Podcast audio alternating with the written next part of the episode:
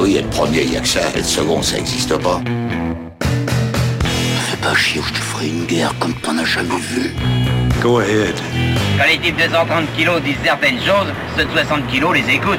Make my day. Vous savez mon nom, j'ignore le vôtre. Qui êtes-vous?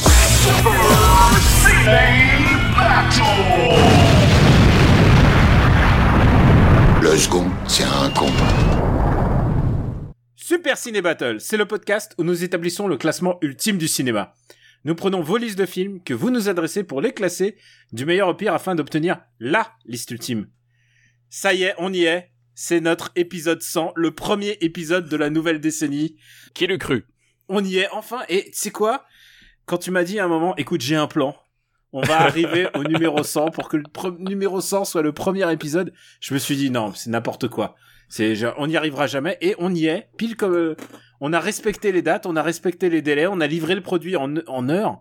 Comme une horloge. Qu'est-ce qui s'est passé? Est-ce que est-ce que c'est peut-être le fait que l'éducation nationale t'a mis du comment on dit déjà du grain dans la tête? Non, c'est euh, du plomb dans la tête. du plomb dans la tête, pardon. voilà, attention à ne pas confondre, quand Joe Pesci te met du plomb dans la tête, c'est pas forcément la même chose non plus. Donc euh, voilà, faut pas faire très gaffe avec cette expression. C'est vrai, c'est vrai quand Joe Pesci. Oui, en fait, faut faire très gaffe avec Joe Pesci tout Oui, court. oui, D'une manière générale, faut pas déconner avec Joe Pesci. Alors c'est notre épisode 100. On... Je suis très heureux. On est très heureux? Oui. Et franchement, t'es pas le genre à mentir. Parce que Benjamin François, peut-être, il raconte des histoires. Mais toi, t'es pas là pour nous raconter des salades. Si t'étais pas content d'être là, tu le dirais. Et là, t'es content d'être là. On est content d'être là. Je suis très, très, très content parce que c'est vrai qu'on avait teasé un petit peu l'arrivée de cette nouvelle décennie. Bah oui, bah oui. Il fallait pas- le coup, l'épisode c'est 100, enfin pas- tu te rends compte. C'est pas tous les jours euh, que ça arrive. Ça fait trois ans qu'on fait ce podcast, et donc euh, il fallait quand même euh, marquer le coup. Et vivement, vivement la décennie prochaine, j'ai envie de dire. Oh, oui, oui, bah si on survit euh, d'ici là, ce qui est pas garanti. Bah, en tout cas, on espère que vous êtes là avec nous. On espère que vous suivez notre euh, notre émission avec euh, au moins autant de, de plaisir qu'on a à la faire, parce que vraiment, euh, moi, ça me ce show me, me, me remplit de joie. Voilà, et j'espère que c'est communicatif, parce que le- quand on a décidé de faire Super Ciné Battle, on marchait et on parlait de cinéma et on se disait mais on devrait l'enregistrer et on devrait discuter parce qu'on en fait on n'arrêtait pas de parler de cinéma, on pouvait pas s'empêcher, même si la montagne était longue. Exactement. Donc voilà le- la genèse de Super Ciné Battle Origins. Tu es Stéphane Boulet, alias ça. Plugin Beggy, Lui-même, en personne. alias le Roctogoneur, Exactement. parce que maintenant tu as un autre podcast, puis tu t'es dit, écoute, pourquoi pas? Qu'est-ce que tu fais jeudi? Bah, j'ai un autre podcast. Exactement, mais et, tu vois comme quoi les, les bonnes résolutions, épisode 100, enfin on tisse les, les nouveautés au début de l'épisode, quand il y a encore des auditeurs, tu vois, alors là vraiment C'est vrai. Mais là, c'est un peu Qu'est-ce ex- qui nous arrive? Je C'est un peu exceptionnel, parce que je d'habitude, ne nous reconnais plus. oui, c'est vrai que pour les, les habitués, vous savez, on n'est pas très bon euh, planificateur, je sais pas si c'est le mot, mais au moins commerciaux, on n'est pas très bon. Tu, décides de faire un podcast juste pour le 1er janvier, je dis, est-ce que c'est très malin? Peut-être le 2 janvier. Attends que le 2 janvier que les gens se réveillent. Donc voilà ton podcast qui parle de rock. Voilà, Rocktogone avec euh, Max Besnard, donc euh, ton partenaire in crimes euh, que dans MDR et dans Final Fight Club. Ouais. Voilà, avec qui bah du coup on, on discute musique et puis l'idée c'est sur 50 ans de rock'n'roll, on défend chacun un album par année puis on décide bah quel est le meilleur album ou en tout cas l'album à retenir de cette année-là pour faire une gigantesque euh, playlist et bah dans l'idée que bah, après ça donne envie d'écouter encore d'autres choses quoi.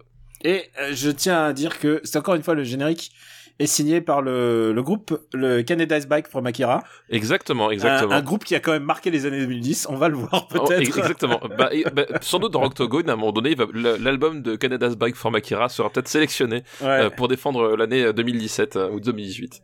Et pour ma part, bah, Daniel Andreev, euh, Camille Robotique sur Twitter. Alors, l'épisode 100, normalement, euh, peut-être que, tu sais quoi, peut-être que c'est votre premier épisode, peut-être que vous êtes dit, ouais, ils arrivent à 100, c'est un chiffre rond, euh, on a vu la pub à la télé, on va, on va, on va l'écouter maintenant. Et alors, euh, Au dos des paquets de lessive, la pub aussi de pour ouais, c'est vrai, c'est vrai que dans, dans les boîtes de choc à pic, ils euh, filent des, des clés, euh, des clés USB En marbre. en des clés en marbre. dans les boîtes de chocolat. avec tous les épisodes dessus. Donc, comment ça se passe? Il faut que je vous le dise. Bon, je vous l'ai expliqué dans l'intro. Vous nous envoyez des listes de films et on les classe dans le marbre, le marbre ultime. Et en fait, j'ai envie de dire que le marbre, c'est de la vérité, mais en même temps, c'est pas nous qui le faisons. Le Ah marbre, bah non, non, le marbre non. existe déjà et nous, on fait juste que le dévoiler au fur et à mesure. On, on l'a révélé. Le marbre était là, voilà. Voilà. Et on ne fait que qu'enlever ce qu'il y a de trop. L'évidence, voilà. Et pour nous faire parvenir des listes, c'est simple, c'est trois films par liste. Un titre, si vous voulez, vous la péter et vous nous l'envoyez à supercinébattle@gmail.com. Je suis très content. Il y a plein, plein, plein de listes des années 2010. Évidemment, il y a des listes que je qualifierais de souffrance. Et je me suis dit, est-ce que je te fais ça dès le premier épisode? Je sais pas. Je sais pas. Est-ce que je te... Est-ce que tu serais vraiment un ami si tu faisais ça dès le premier épisode? Oui, oui. Quel bâtard. Et donc euh, voilà comment ça se passe. C'est quand il y a des doublons, on zappe, mais pour l'instant la liste est vide. Et bien évidemment, euh, quand on sait pas, eh bien on fait ce qu'on appelle les devoirs de vacances.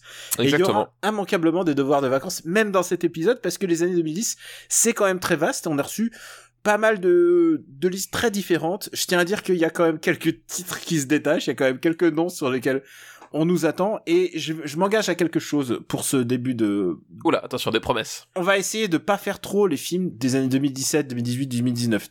2018, 2019, genre, nous envoyez pas tout de suite euh, Knives Out quoi. Nous envoyez pas tout de suite. D'ailleurs en plus tu l'as pas vu. En plus je l'ai pas vu. Voilà.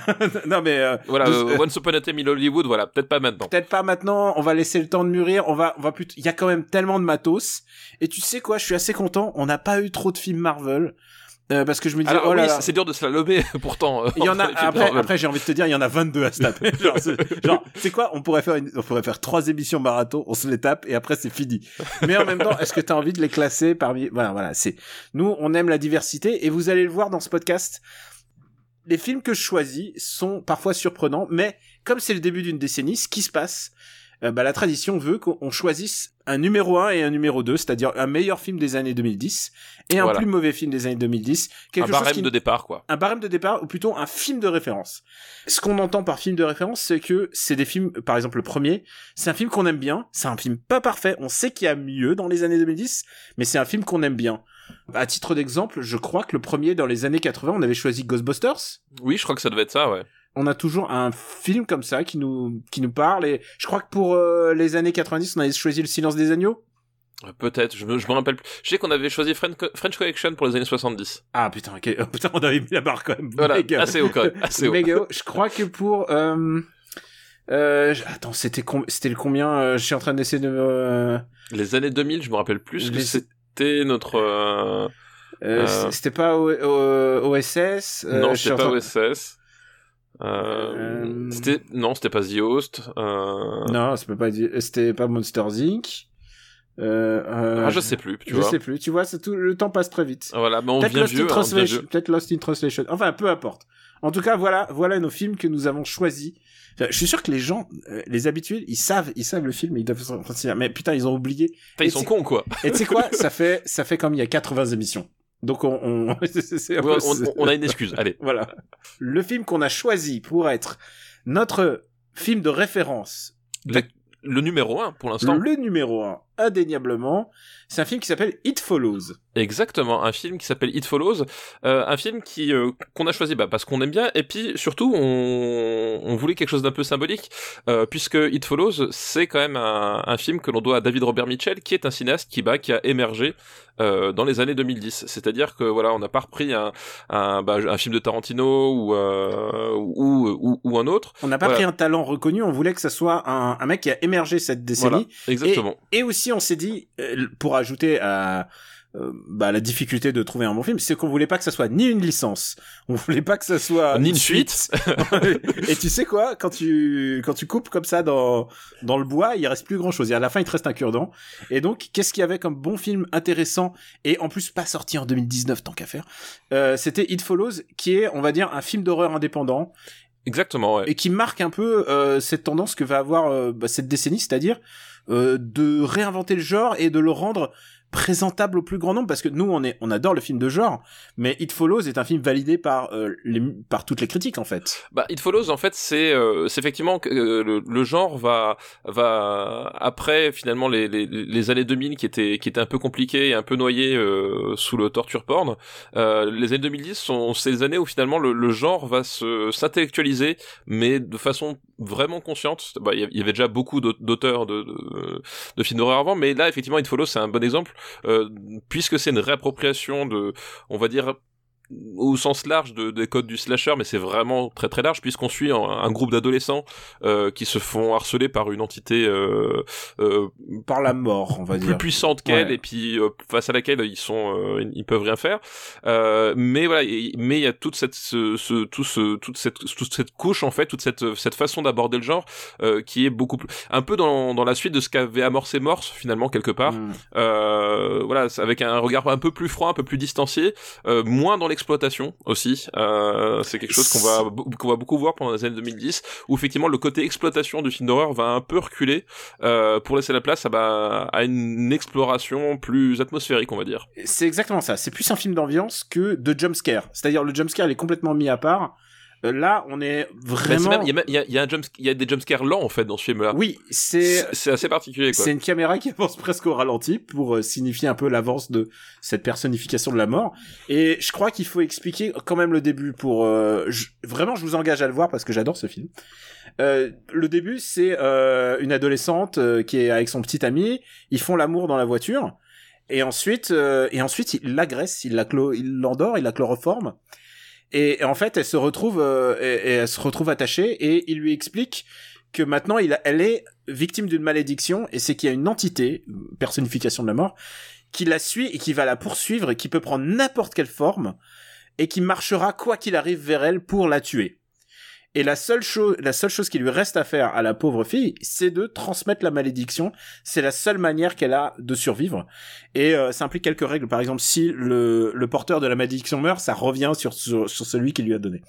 Voilà, et euh, effectivement, c'est pour ça que je disais qu'il y a toute la réappropriation des codes du slasher, puisqu'on est dans, dans des adolescents euh, bah, qui, qui découvrent leur se- sexualité et qui euh, la sexualité devient une part de la menace. C'est euh, voilà, c'est un des un des grands piliers qui, qui a souvent été d'ailleurs reproché au genre euh, du fait que la final girl, ça devait être celle qui ne couchait pas et qui alors que tous les autres sont punis parce qu'ils ont ils ont couché. Alors que là, il faut, il faut, il faut coucher pour Là, survivre. alors, alors- alors que là, effectivement, il faut, il faut coucher euh, pour, euh, il faut coucher pour survivre.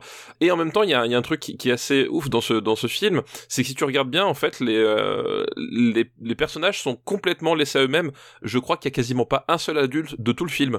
C'est-à-dire que si, il y a la mère. Si si, il y a la mère du euh, Mais il y a très peu de personnages impliqués. Ouais, et... Et, et les adultes sont complètement, enfin, ils, sont complètement absents. Et quand ils sont là, en fait, ils sont complètement à côté de la plaque. Et t'as vraiment ce, ce côté, ben, cette espèce de, de, de, génération d'entre deux, euh, où finalement euh, euh, l'amour devient devient une, une problématique. Et ce, ce qu'il y a d'intéressant, c'est qu'en fait, ils vont essayer de lutter contre ça. C'est-à-dire que même si effectivement le, transmettre la malédiction devient une façon de survivre, ils essaient quand même de se battre pour et, avoir quelque part de, l'amour véritable et pas juste du sexe pour transmettre la malédiction. Et il y a tout ce, tout cette ambivalence qui, qui va jouer tout le long du film et euh, comme dit les, les adultes euh, sont complètement à côté de la plaque les abandonnent et ils, ils se retrouvent face à eux-mêmes quoi À tel point que les rues sont désertes en fait. C'est ah oui les rues sont a- désertes ouais. Ça, c'est vraiment, si vous aimez les films d'ambiance, c'est une euh, banlieue pavi... c'est pas une banlieue pavillonnaire, c'est Los Angeles, mais c'est le Los Angeles pavillonnaire euh, assez sinistre en fait. Et quand tu les vois en train de traverser la rue, et la photo, la photo de ce film est extraordinaire et c'est euh, bah, je trouve ça génial que dans un film de genre, on se casse la tête quand même à faire du, du très très gros ciné. Parce que franchement, quand tu vois la ville comme elle est filmée, et tu vois, ça annonce les futurs films que va faire... euh, alors, je suis moins fan de Under the Silver Lake, mais ça annonce les films de ville que va faire euh, David Robert Mitchell, qui est quand même... ouais euh, bien sûr bien sûr ouais. c'est Et- un film situé sur sa ville, et il met en scène ces personnages abandonnés dans leur ville. C'est ça qui me semble aussi très important. Ouais, tout à fait. Et, euh, et après, bah, le, le, le- l'horreur est vraiment abordée, voilà, comme on a dit, de façon atmosphérique, c'est-à-dire que euh, il y a des, il y a des, il y a des moments, il y a des moments chocs, hein, notamment la, la, la toute scène, la toute première scène d'intro qui, qui pose un truc, c'est Ah, vraiment extraordinaire. c'est vraiment particulier. Euh, mais t'as as tout ce, tout ce, tout ce- toute cette utilisation de l'angoisse euh, bah, sur cette euh, cette forme dont on sait pas très bien ce que ce que c'est et surtout qu'en fait on, on on comprend au fur et à mesure du film que euh, le personnage principal donc qui est une jeune fille, alors je me rappelle plus de- du nom de l'actrice. Ah, je crois que c'est même pas une comédienne à la base. alors Je ça crois qu'elle était, elle était euh, je sais pas si elle était comédienne ou elle était sportive de haut niveau en fait. Ah bah peut-être. Euh, bref. Elle s'appelle euh, Mike Monroe. Mike Monroe, oui, c'est ça, voilà, exactement. Ah, et je viens de vérifier, c'est euh, la, la, ville en question, c'est Detroit. Ce qui dit encore plus sur le, bah, le ravage, sur les personnes dans la rue. Voilà, exactement. Et en fait, tu comprends au fur et à mesure que cette entité, quand elle va, euh, quand elle va attaquer euh, le, personnage principal et quand elle va, enfin, essayer de, de s'approcher d'elle, elle va prendre des formes de, qui ont, qui commencent à avoir une vraie signification pour elle. Et en fait, je pense que derrière tout ça, si tu regardes la façon dont elle est attaquée, la façon dont elle réagit, la façon, euh, voilà, il a la scène extraordinaire à la fin. Je, je dirais pas ce qui se passe, mais ah, alors la discussion, je suis moins fan de la. Alors, je suis moins fan de, de l'épilogue.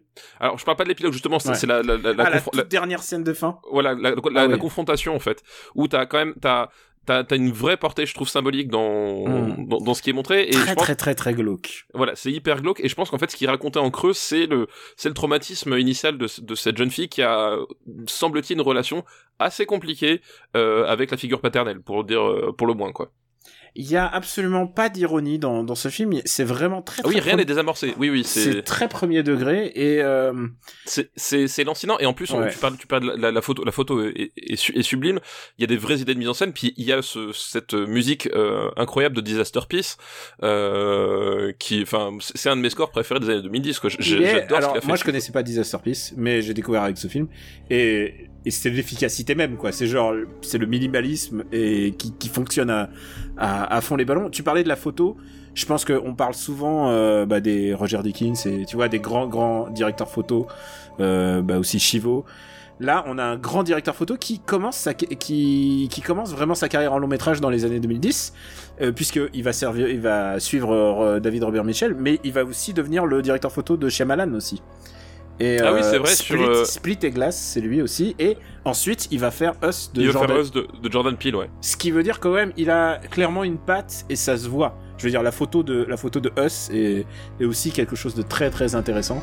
Là aussi encore un film de genre, mais qui quand même essaye. Bah après, ça c'est ton c'est toi le spécialiste euh, plus, que moi, mais c'est qu'un film de genre essaie toujours de dire quelque chose sur la société en utilisant le genre. Et là, on est en plein dedans, quoi. Ah bah oui, oui non. Que ça soit Us, que ça soit que ça soit que ça soit It Follows, c'est vraiment des films qui nous parlent de bah, de, de, de, la peur des jeunes et en plus en prenant le, le prisme de la sexualité euh, de manière si frontale parce que c'est vraiment ça c'est vraiment tu es c'est euh, c'est des années de peur de MST qui sont symbolisées par la mort. Exactement, c'est ça. C'est incroyable. C'est des jeunes qui sont confrontés à la fois à leur pulsion, euh, à la fois à, effectivement bah, à la peur de vivre avec euh, avec notamment le SIDA, mais aussi euh, tous les trucs, et à la fois à la peur de, de vivre avec le les, les déviants sexuels, les agressions sexuelles aussi. Enfin, il y a, y a tout, tout, tout, cette couche en fait, et, et c'est littéralement des, des, jeunes qui apprennent à, à trouver l'amour au milieu d'une sexualité qui, a été euh, dénaturée par, euh,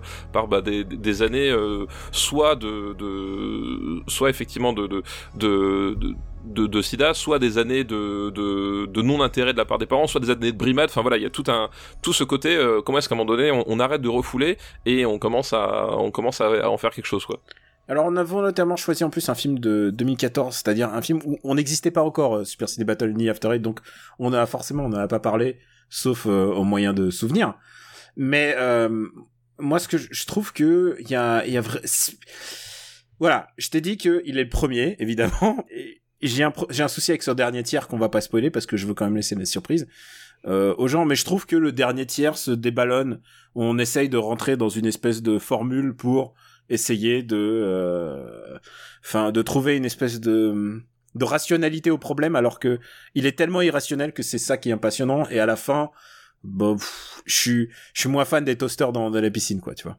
Bah écoute, moi j'aime beaucoup la fin parce que euh, parce que enfin effectivement il y a ils essaient de trouver effectivement ils, ils essayent tous les moyens possibles pour l'essayer de buter et, et, en même temps, et en même temps, tu le dernier plan de fin te fait comprendre que globalement, euh, voilà, ça a servi à que dalle. ça, ça a servi à que dalle, mais qu'ils ont quand même fini par trouver quelque chose au milieu de tout ça et que euh, au final, c'est et, et, ça qui est intéressant, c'est que finalement, c'est des personnages qui vont être forcés de d'apprendre à vivre avec en fait et l'image de fin est, plutôt l'épilogue parce qu'il y a vraiment un épilogue et clôt l'histoire des, des, personnages et euh, me glace le sang quand je, revois l'acteur qui le joue. Euh, il, est, il est assez, euh, il est assez brillant.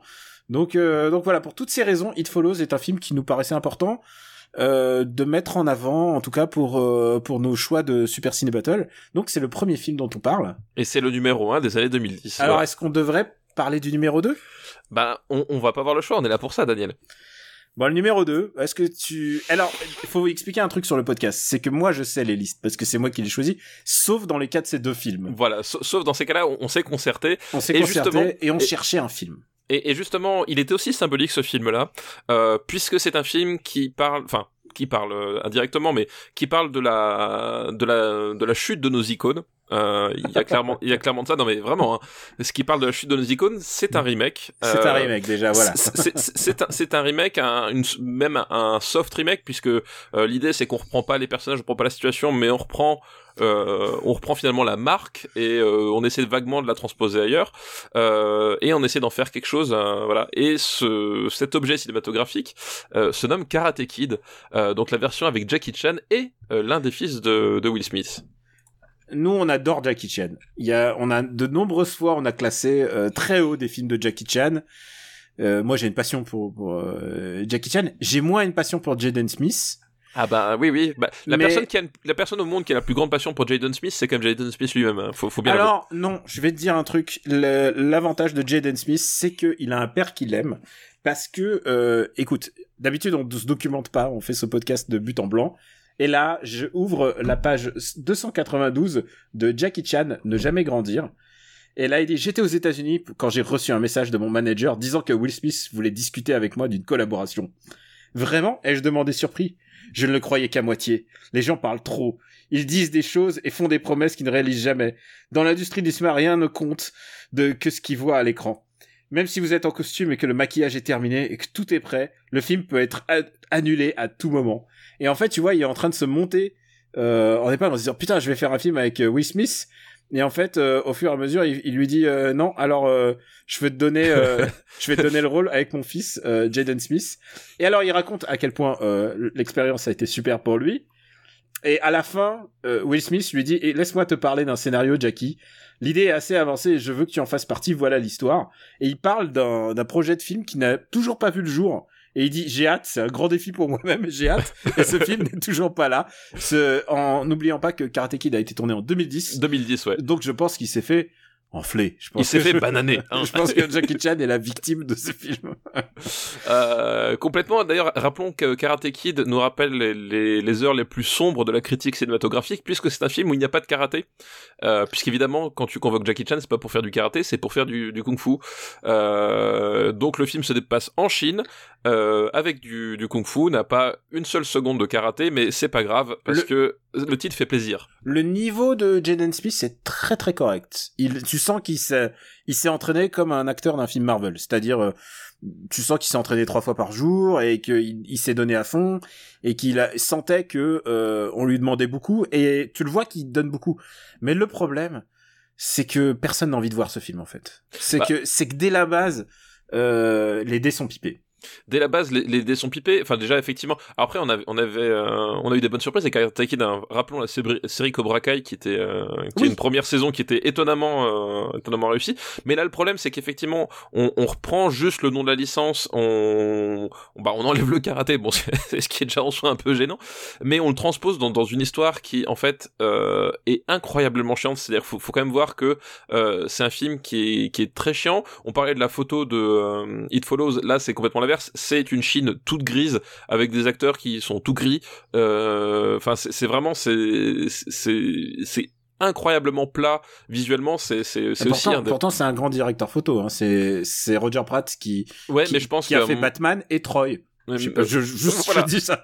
mais il y avait pas de jupette euh, c'est peut-être pour ça que euh, mais euh, c'est un peu aussi la hum, un truc qu'on va voir dans les années 2010 ce l'émergence des photos euh, grisâtres marron Non mais, non mais tu Euh, sais quoi, Roger Pratt c'est un vrai bon grand Ah oui, directeur bien sûr. photo. Je veux dire euh, 12 Monkeys et tout ça. Hein. C'est pas. mais je, je dis juste que voilà ça, ça, ça- que- s'inscrit dans, dans un dans un dans une logique esthétique qui, un qui produit était de commande. voilà qui qui est vraiment très qui va être vraiment très présent dans, dans les années euh, 2010 euh, voilà le film est est, est, est assez chiant t'as une scène de, de bagarre avec euh, Jackie Chan qui est cool Voilà. Voilà. Alors il fallait le dire, c'est que si on a choisi ce film, c'est que on pense que ce film est mauvais, mais il y a quand même quelque chose qui est bien et quelque chose qui fait que ça sera pas le dernier film de cette décennie, quoi qu'il arrive.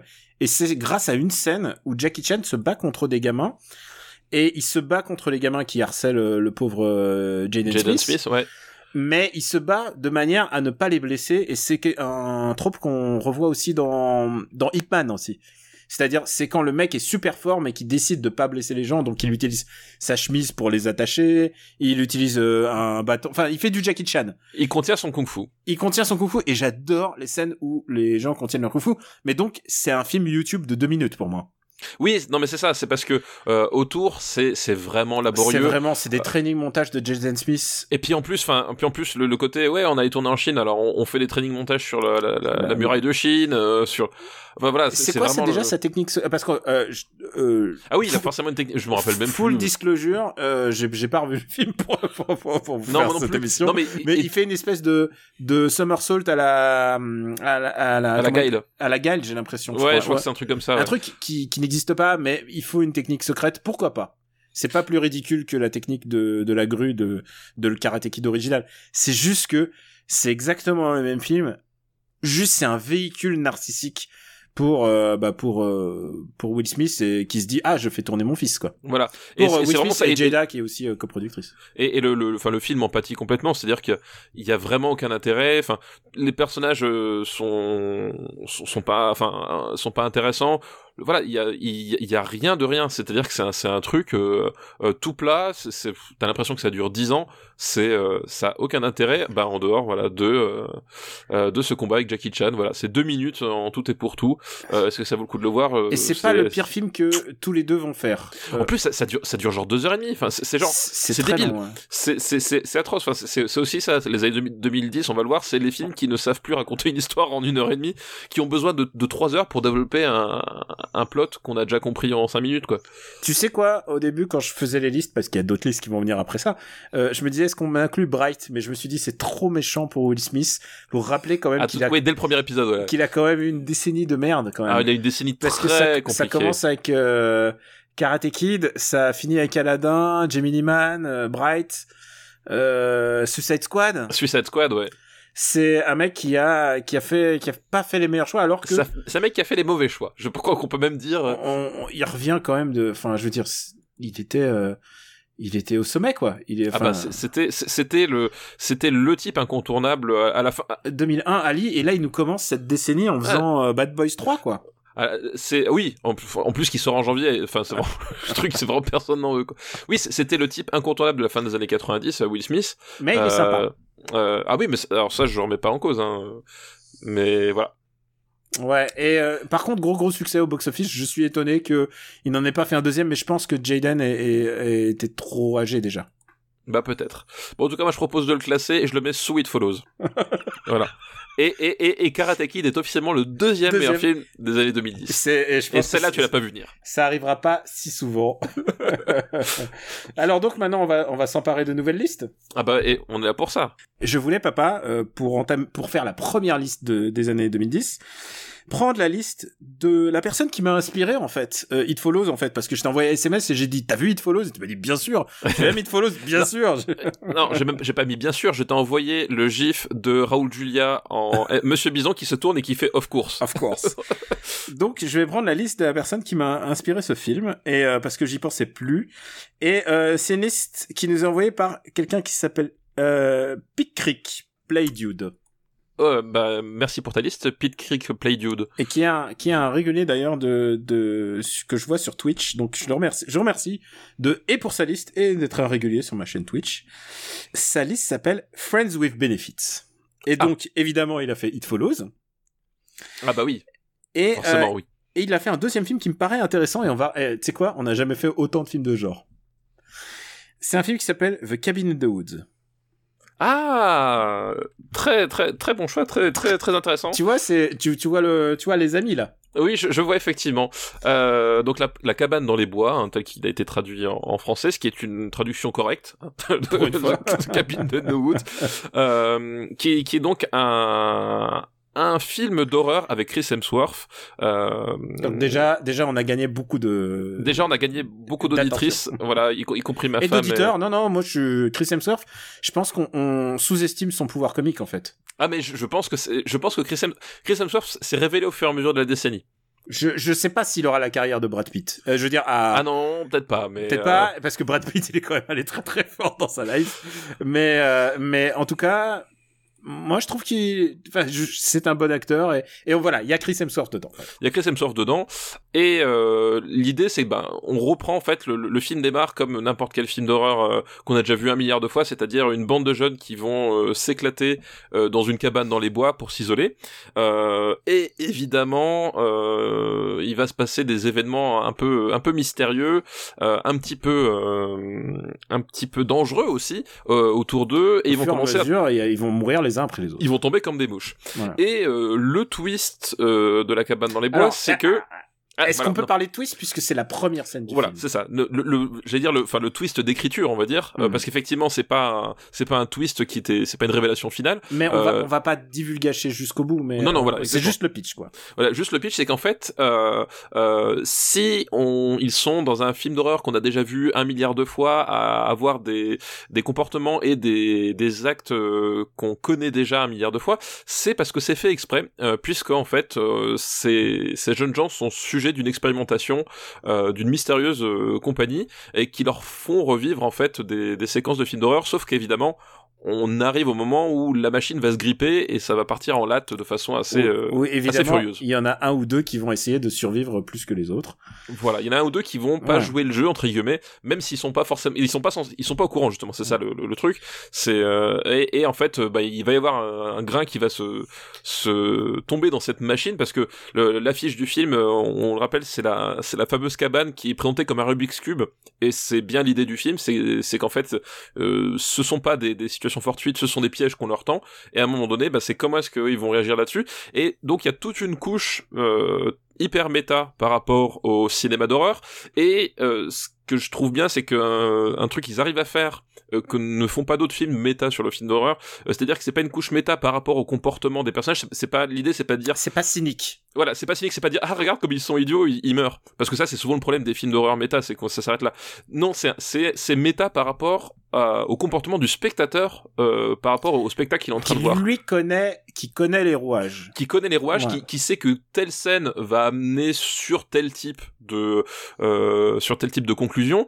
Euh, et le film joue avec ça et euh, et, euh, et on joue vraiment très bien. C'est-à-dire qu'il arrive à à faire ça sans être trop lourd et sans perte de vue qui fait quand même un vrai film d'horreur par dessus et euh, et, et c'est étonnamment réussi pour un pour un projet comme ça qui c'est quand même assez casse-gueule en Alors, fait pour faire un truc comme ça quoi. on va dire que c'est très très casse-gueule parce que pour moi quand tu me dis hein, ce pitch là ça fait genre un mec bourré quoi. C'est un pitch de mec bourré qui dit eh imagine en fait il y a des gens qui te contrôlent alors que en fait il y a des gens qui savent comment ça se passe et qu'en fait les films d'horreur en fait c'est des choses qui se passent dans la réalité et qu'il y a des gens qui te mettent là exprès dedans et qu'en fait tu vas dans ta cabane mais en fait tu vas respirer de la drogue tu vas respirer des drogues qui vont te rendre super excité sexuellement pour que tu baises les gens pour qu'ensuite euh, ça se passe comme dans les films d'horreur puisque les gens qui ont baisé vont mourir.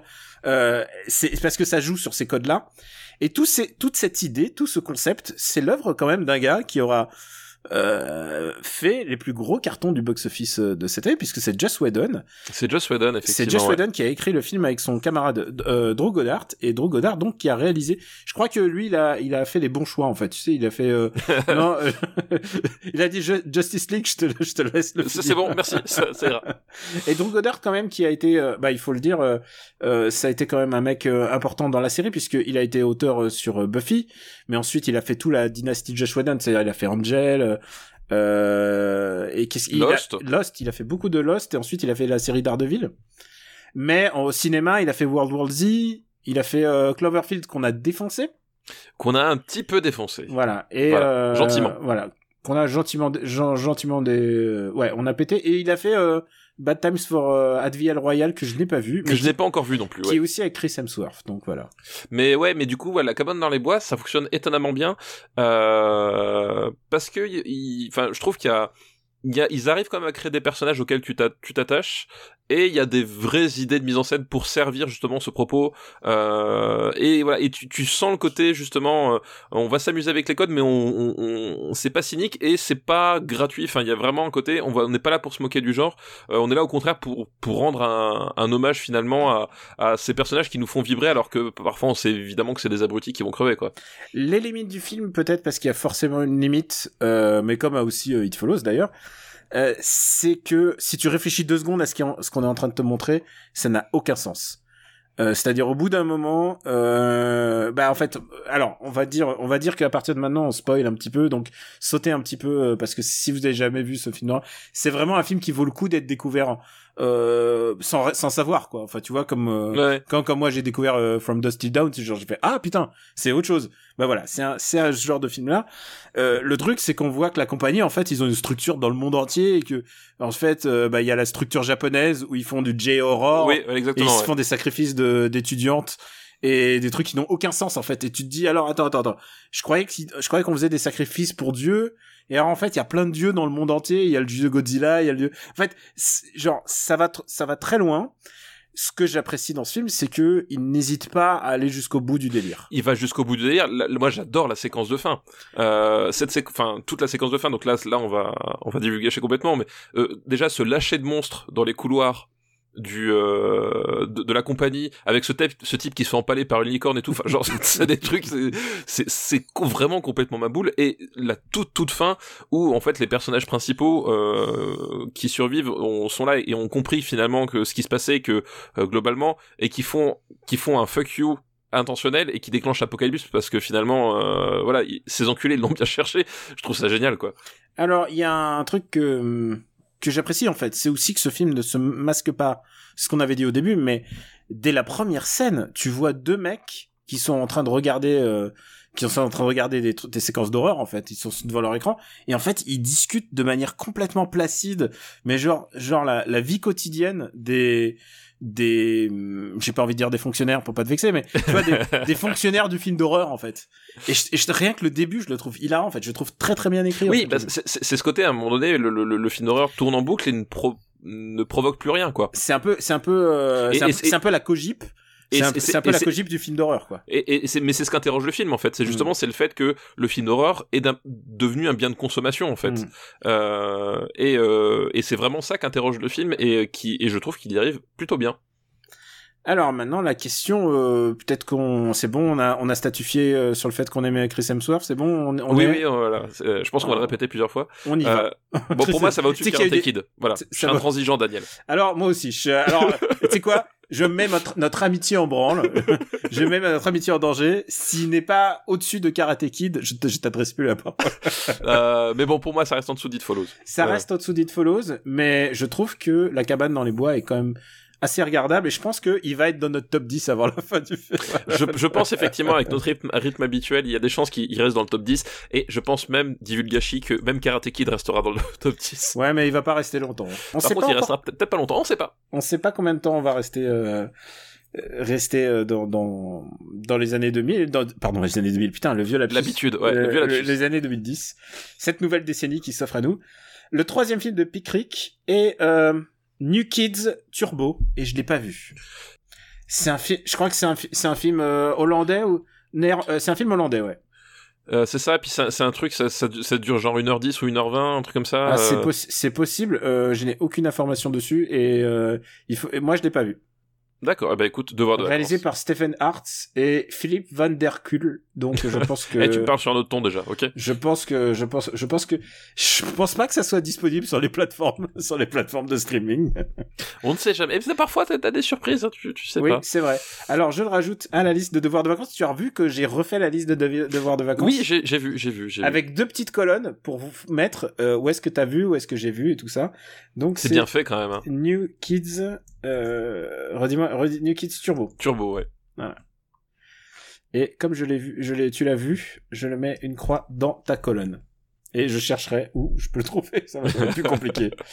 Allez. Eh bien, tu sais quoi, papa? On va déjà attaquer notre deuxième liste. Bah, on, on remercie. Euh... On remercier Pickrick. Pickrick, voilà. Play on remercie Dude. Pickrick pour sa liste. Et on va prendre une liste. Et papa, je t'ai dit et répété que pas de politique dans ce podcast. Non, pas de politique dans le podcast. Non, non, c'est un podcast apolitique. Hein, Apolitique. voilà. Complètement donc, apolitique. Mais, mais par contre, ça peut être un podcast sportif et un podcast nature. Donc on va peut-être faire un peu de ça plutôt. C'est une liste qui, très bonne liste, qui nous est envoyée par Franck de Madrid. Merci Franck de Madrid. Et c'est une liste qui s'appelle Ces films pour lesquels Eric Wirth aurait pu être consultant spécialisé. Je sens que c'est des films qui vont parler euh, d'escalade ou presque. alors, le premier film, alors je sais pas si tu Très bon titre de... Mais évidemment, avec un titre comme ça, forcément, tu l'as évidemment, sélectionnes. évidemment, évidemment, je me suis, je, évidemment, je me suis dit, et tu sais quoi, on sera le premier, on sera le premier podcast à parler à la fois de Karate Kid, de, de It Follows et de, euh, bah, par lequel je vais commencer? Bah, on va faire 127 heures, parce que je sais que tu l'as vu, je suis sûr que tu l'as vu. Oui, de, de Danny Boyle. euh, Da- On va dire Danny Boilet même. euh, non, je suis Ah, pas d'accord. pas- Ah, je suis, euh, je suis, je suis pas d'accord. C'est pas Ah. du Danny Boilet euh, complet. Euh, c'est pas du Pas Danny. Boyle euh, complet non plus. Donc c'est un film avec euh, beaucoup de James Franco dedans. hein. Ah Euh, il faut- faut aimer- quand même le dire. faut avoir vraiment envie de James Franco, genre physiquement, parce que il est tout le temps là. Il y a Voilà, juste, il est- il y a, je crois qu'il y a, pendant une séquence de rêve, il y a, il y a Clémence Poésie. Oui, voilà, il y, a- il y a quelques Il personnages y a un euh, flashback de, ah, Clémence Poésie au bord d'une piscine ou un truc comme ça. qui ne voudraient pas de genre de flashback d'ailleurs. Bah, surtout quand tu vas, alors évidemment, Surtout quand, quand tu, quand tu sais ce qui lui arrive au gars. ah bah, euh, on va pas vous, pas de spoiler, évidemment, c'est le pitch du film. C'est basé sur une histoire euh, vraie. Vrai. Ouais. C'est un mec qui se coince le bras dans un canyon et euh, il se coince le bras avec une pierre et du coup il est obligé de se trancher le bras lui-même sinon il, sinon il va mourir. Exactement. Voilà. Euh, c'est simple, c'est efficace, euh, c'est ça se résume très bien. Euh, et effectivement, le, le film, c'est ça, c'est un type coincé dans une falaise euh, et qui va euh, devoir un peu, enfin, qui euh, pour survivre et puis même j'ai envie de dire pour survivre psychologiquement euh, va va être confronté à lui-même en fait, euh, confronté à lui-même à ses à ses, ses démons, ses à, échecs de sa vie. à ses échecs de sa vie, à pourquoi, que il est là. ah pourquoi au début du film il suit pas Kate Mara alors que tout le monde l'aurait fait. Enfin voilà ce genre de décision un peu débile euh, que, C'est vrai l'on que c'est Kate, c'est Kate Marin, c'est. Kate Mara au début ouais tout à fait. Euh, et euh, et c'est un film de Danny Boyle des, années 2010, c'est-à-dire que c'est c'est la c'est euh, le moment où Danny Boyle va euh, va euh, on va dire pas changer de, style, mais il va partir dans des expérimentations. Et euh, 127 heures, c'est vraiment ça, c'est-à-dire que le, le début c'est une pub Quechua. Je pense que Mmh. on, on peut largement le dire. Euh, c'est-à-dire que c'est un montage hyper cut. euh, Genre avec- ah la, la nature c'est beau mais regardez je fais des selfies dans la nature. Voilà, avec Mm. euh, des, des, des enchaînements de plans hyper rapides, une des couleurs très saturées, euh, un truc voilà, vraiment un truc de de de pub de, de pub quechua, il y, a- a pas d'autre mot, c'est-à-dire que c'est tout sauf contemplatif, hein, alors que je- on est dans des paysages quand même qui sont qui sont assez ouf et euh, Ah, c'est magnifique et surtout bah évidemment euh, il y a plein de gens qui, qui ont voulu aller dans ces endroits de oui voilà. de, de ski. donc c'est donc c'est c'est dans l'Utah et euh, j'ai euh, j'ai- et- failli y aller moi-même mais mais je me suis dit non je veux pas être le James Franco de cette génération. Et c'est assez bizarre. Et en fait, une fois que le, une fois que le personnage principal euh, tombe dans le trou, euh, le film démarre vraiment en fait, et euh, ça devient moins insupportable. Et toute l'expérimentation visuelle de Boyle prend beaucoup plus de sens, je trouve, dans, euh, ben, dans ce qui est quand même le, le, le, le cœur du film en fait. Bah ouais, voilà. C'est-à-dire que vous savez que Danny Boyle, il aime bien expérimenter. C'est pas un mec qui pose juste sa caméra pour le pour le meilleur et pour le pire, parce que parfois ça peut réussir. On a parlé euh, de de quoi? On avait parlé de Sunshine par exemple, et Sunshine, Sunshine, c'est plutôt un bon exemple. Ah ben c'est un film génial, Sunshine. Enfin, je, Euh, je me Slumdog laisserai pas de le dire. Euh, Slumdog Millionnaire, je suis je je suis moins moins fan de Slumdog Millionnaire. Ah Et, pareil. Et hein, et toi aussi pareil? Ouais, je- j'aime pas. Enfin, Slumdog Millionnaire, c'est pour moi Slumdog Millionnaire, c'est un, c'est un film. Ok, tu vois, c'est c'est genre, euh, j'ai pas d'animosité, j'ai pas de, mais c'est genre, Hmm. voilà quoi, sans sans sans Et il a autre. Et il faut voir aussi un truc, c'est que Danny Boyle a fait beaucoup, beaucoup, beaucoup de films mineurs. C'est-à-dire euh, des films, euh, enfin je sais pas, euh, je sais pas si t'as vu Millions, tu vois, enfin c'est des histoires. Oui, de... oui, non mais ouais, effectivement. euh, et, et maintenant il est dans une voie, je dirais qualifierait même carrément de moins personnelle, quoi. Tu vois, Yesterday, euh, c'est pas. Ouais, et en même temps, Trainspotting 2 est étonnamment réussi euh, Ah pour ouais, un toi film t'avais qui, aimé, ouais, pas pour un film qui euh, n'avait aucune raison d'être, hein, Mm. soyons francs. Alors euh, bon, donc du coup on se retrouve avec James Franco pendant pendant quand même deux heures- pendant une heure et demie, euh, soyons gentils. Et, et James Franco, il va beaucoup parler à lui-même et il va beaucoup se prendre en vidéo en fait, ce qui permet aussi de faire pas mal de de vidéos, pas euh, tu vois, de, de selfies quoi. bah, c'est finalement la continuité un peu de, de ce qu'il avait commencé, voulu commencer sur 28 jours plus tard, sauf que cette fois-ci il intègre, il intègre la vidéo Mm. euh, dans le film pour avoir un support supplémentaire euh, de, de point de vue quoi. Hmm. Et euh, du coup, toi, t'aimes bien. Toi, t'es- Écoute, ouais, je trouve ça, euh, Moi, je ça trouve ça assez intéressant. Moi, ce film m'avait agacé. Hein. Et je peux, je crois que tu, je pense que tu peux comprendre pourquoi ça m'avait, euh, m'avait Bah, agacé. c'est- un truc, c'est un truc effectivement. Enfin, c'est c'est vraiment euh, très très euh, particulier. Et là encore, c'est un c'est un film concept qui en fait, je trouve, euh, a le le- la l'élégance, on va dire, d'a- d'aller jusqu'au bout du truc. Voilà, la, la fameuse séquence qu'on qu'on attend tous parce que finalement le, le- le- On est là pour ça. on est là pour ça et le, le fait divers était euh, aussi connu que le film à, à, à- à l'époque. On sait comment ça se termine et euh, c'est un des moments les plus euh, waouh. C'est voilà ça ça ça. ça- Ah, c'est dégueulasse. Hein. En plus, C'est en plus, je crois qu'il il pousse le, le truc genre à faire euh, caméra en X, euh, rayon X et tout ça. Enfin, que tu vois bien bien le truc, Bah, non? je, alors je crois pas que je me souviens plus qu'il y a des rayons X mais tu tu ouais Enfin, tu, tu, vois, vois les bien, tu vois tu bien vois les tendons, tu vois les tu vois les euh, nerfs. les os, les os et tout ça. Oui, le- voilà, il y, a- il y a des il y a des effets le moment où voilà, enfin c'est c'est waouh. c'est cracra. Et, c'est et- et Et ça, je trouve que ça fonctionne quoi. Il y a Ouais. vraiment un truc, c'est que euh, c'est, en fait le, le film démarre comme un truc. Euh, t'as Mm. l'impression que ça va être euh, hyper euh, superficiel, hyper euh, et en fait. Je trouve qu'au final, euh, c'est c'est une sorte de leurre en fait qui, qui, qui place euh, justement derrière le derrière le, le supra cool de, de, de, de, l'image Quechua. Mm. Euh, Il y a un moment donné et- un, et un aussi- type qui, je voilà, crois qui- Et je crois qu'en plus, tu sais quoi euh, Moi, j'ai un truc avec euh, euh, James Franco, je le trouve très très agaçant en fait. Et je trouve que James Franco, il est agaçant, mais c'est peut-être le, le rôle idéal pour lui. bah, c'est un personnage, c'est un personnage agaçant. Enfin, je veux il dire, fallait, fallait mettre un mec agaçant pour que t'aies envie de, de le baffer ensuite que tu le plaignes presque quoi. Voilà, c'est ça. Mais mais son personnage, bah, son, c'est pas un type euh, hy- hy- hyper, euh, enfin c'est pas un chic type en fait le, le personnage. C'est un type euh, très imbu de lui-même, euh, un peu irresponsable, un peu voilà. Enfin, Ah oui, non, non, il a, il a été rattrapé par euh, Too, ouais. James Franco, il, il, euh, il- je pense qu'effectivement c'était l'homme parfait pour justement incarner ce, ce- ce- cette espèce d'équilibre euh, entre tête à claque et finalement bon malgré tout ça reste un être humain quoi. Ouais, ouais, ouais. Moi, je suis moins fan que toi. Est-ce que tu veux le, tu veux peut-être que le, Et bon, on le va le classer classer. Ouais, bah, classer. Ce qui est cool, c'est que bon, on a quand même euh, un bon choix de film. Je pense que je te propose. Vas-y, vas-y. C'est pas, c'est pas une Attention. va- c'est pas une vanne contre ce film, hein, mais je te propose de le mettre au-dessus de Karate Kid. Écoute, moi j'allais te proposer de le mettre sous la cabane dans les bois. Oh bah écoute, putain. et, et, et ben maintenant, euh, c'est comment il s'appelle en français? 127 heures. 127 heures. C'est logique. Là aussi, une bonne traduction, Bonne hein, traduction. de 127 euh, hours. Alors du coup, on est à quatre films maintenant déjà. Eh, t'as vu ça comme on est productif? Ouais. Le deuxième film de cette liste, je sais que tu l'as vu parce qu'on en a déjà parlé toi et moi, et je crois qu'il est dispo sur Netflix. C'est un film qui s'appelle Meru. Ah, Ah mais oui, eh oui, qu'on en a parlé. Euh... Alors là, exceptionnellement, on en a parlé parce que c'est un vieux film de 2015, mais on en a parlé parce qu'il a été mis tardivement euh, sur, Sur Netflix. euh, sur Netflix, ouais. Et, et, et, et je préviens tout de suite, c'est pas le meilleur film de son auteur. C'est même pas le meilleur film de C'est son même pas auteur. le meilleur film de son auteur.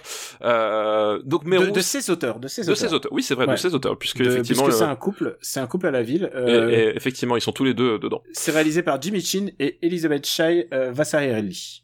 Et euh, bah, Meru, c'est un documentaire. Euh, voilà, donc on- c'est pas un film de fiction. Euh, c'est un documentaire donc euh, qui nous euh, entraîne sur les parois bah, du Meru, qui est un qui est un sommet euh, euh, de l'Himalaya euh, qui est assez méconnu parce qu'il est il est moins spectaculaire. Oui, parce qu'en général, les plus, les plus, les, c'est ce qu'on dit, les disent les, les montagnards aguerris, c'est qu'en fait, faut pas viser le, le plus haut, en fait, faut viser le deuxième plus haut. Parfois, c'est vachement plus dur, en fait. Bah c'est ça, bah, c'est un peu aussi euh, euh, voilà que euh, moi je, je fréquente beaucoup le, le, le pays de la Meige et c'est un peu le la malédiction de, de- du du, du du pic de la Meige qui est que en fait ce n'est pas un 3000 mètres. Le, la Meige ça pointe à 2900 euh, quelque chose, c'est juste en dessous de 3000 et du coup bah comme t'as les comme t'as les écrins qui qui sont juste derrière, enfin ça intéresse beaucoup moins de gens parce que c'est pas un 3000 mètres si tu veux entre guillemets sur la comme dans American Psycho tu sais sur la carte de visite ça fait moins impressionnant alors qu'en fait c'est un, c'est un, sommet qui, est vachement riche en termes euh, d'escalade et vachement varié. Euh, aussi, enfin toi, toi, t'as fait une partie avec moi de de, de l'ascension euh, par le le, Euh, j'ai fait le refuge de l'aigle. J'ai fait le refuge de l'aigle. Voilà et euh, Et, et, et, et je suis ouvert à toute proposition l'été prochain. hein. et- bah évidemment. Évidemment. Ah, oui, oui, oui, oui. Donc oui. voilà, mais voilà, et, et là, Meru, c'est un peu ça, c'est-à-dire que c'est une phase qui, qui est moins impressionnante, euh, en tout cas comme ça, qui, qui, qui table beaucoup moins haut que euh, que les plus hauts sommets de l'Himalaya, Mais qui a Mm. jamais été fait. mais qui surtout, voilà, n'a jamais été fait, euh, parce qu'en fait, globalement, c'est une gigantesque dalle euh, toute lisse euh, sur euh, des centaines de mètres. Enfin, quand tu vois le profil du, du pic, tu te dis mais évidemment que jamais je monte là.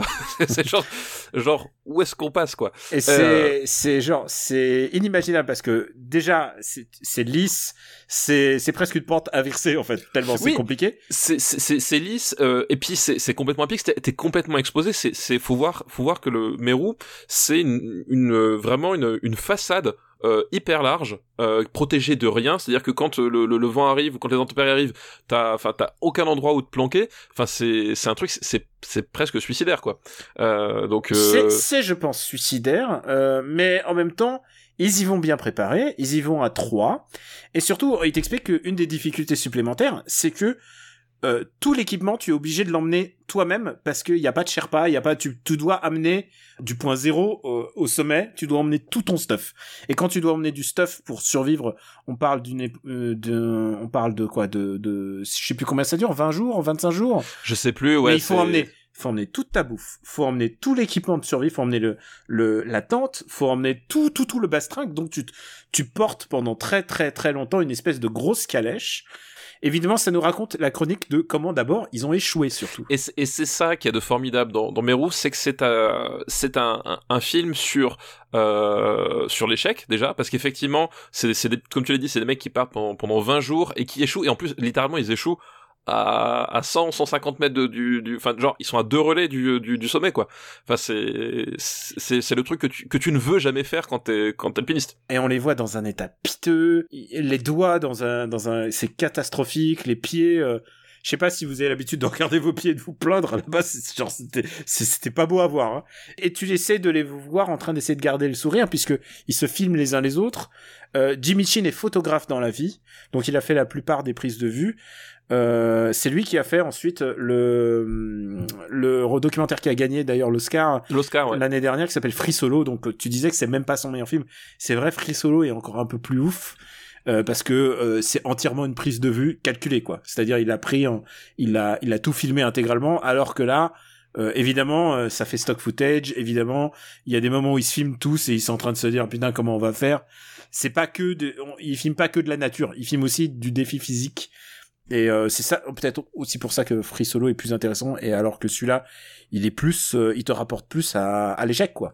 il te rapporte à l'échec et, et surtout à l'irrationalité de la montagne, c'est-à-dire que euh, ces types-là qui finalement vont rester obsédés par cet échec, Il, il y en a même un qui va être blessé euh, presque mortellement. presque mortellement exactement. il survit à une avalanche, euh, taux de survie à une avalanche très très faible. Hein, c'est Voilà, c'est c'est c'est pas le genre de truc qui qui voilà et qui finalement décide de d'y retourner euh, parce que parce que ça les appelle. Enfin, enfin, c'est vraiment ça. C'est c'est vraiment de l'ordre de l'irrationnel.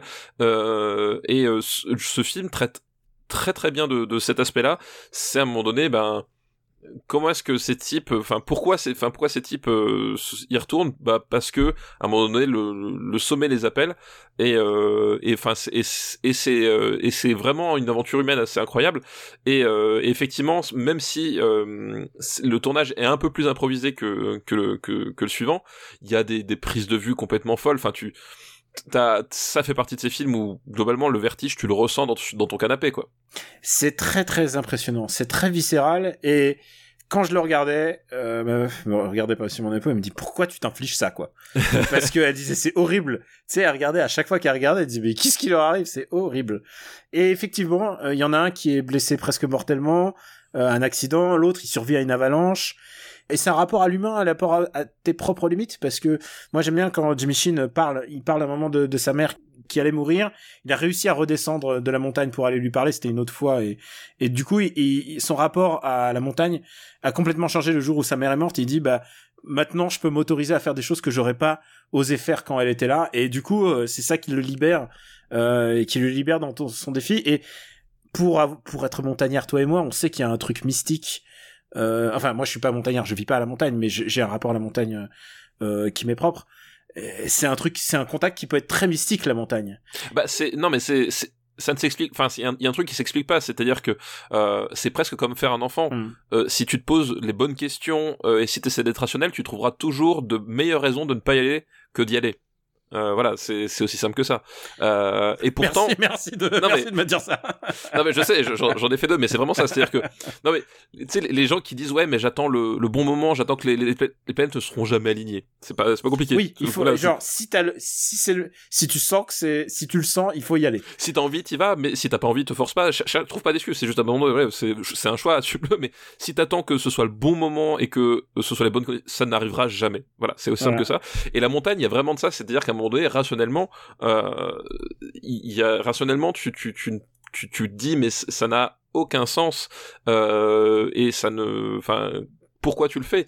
Et ce film parle de ça et tu arrives à rentrer dans ce, dans, ce, dans ce côté-là, c'est-à-dire que tu, tu vois qu'à un moment donné, ces types euh, ont une relation avec cette montagne, ont une relation entre eux. Euh, Il y, a, y a quelque chose qui s'est qui s'est formé, qui s'est brisé da- dans un premier temps euh, dans leur euh, euh, dans leur dans leur euh, dans leur relation entre eux, dans leur dans leur amitié. Ils ont besoin de la reconstruire avec ce avec ce défi-là, quoi. Et le moment où ils arrivent enfin au sommet, parce qu'évidemment ils arrivent au sommet, euh, manière ça a été documenté dans tous les magazines de montagne euh, de- du monde, euh, quand ils arrivent au sommet, il y a ce moment de... Ils se parlent sans se parler, quoi. C'est un moment vraiment, Ah bah oui, vraiment, vrai, vraiment ouais, très ouais. touchant. Et euh, non, non, vraiment, j'ai adoré, j'ai adoré Meru.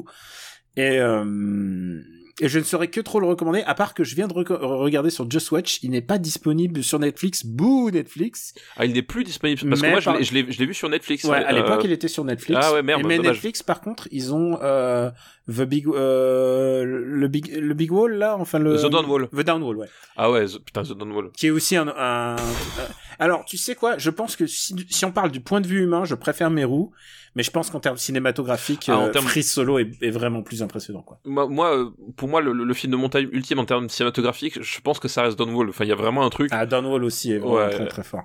Et Downwall en plus, et ce qui est intéressant, on vous parle de trois films différents de montagne, dont on en parle en fait que d'un, mais en fait on parle des trois, c'est que c'est une bande de, de, de champions de la montagne. C'est vraiment des gens qui vivent de la montagne depuis 10, 20, 30 ans, et qui vivent que par la montagne en fait. Ah oui, et, donc c'est des gens qui se connaissent, et donc il y a des références les uns aux autres dans ces films en fait. Euh, on parle d'univers partagé Marvel, mais ça c'est vachement beaucoup Ah bah. plus intéressant, c'est des Ah bah vrais oui. gens.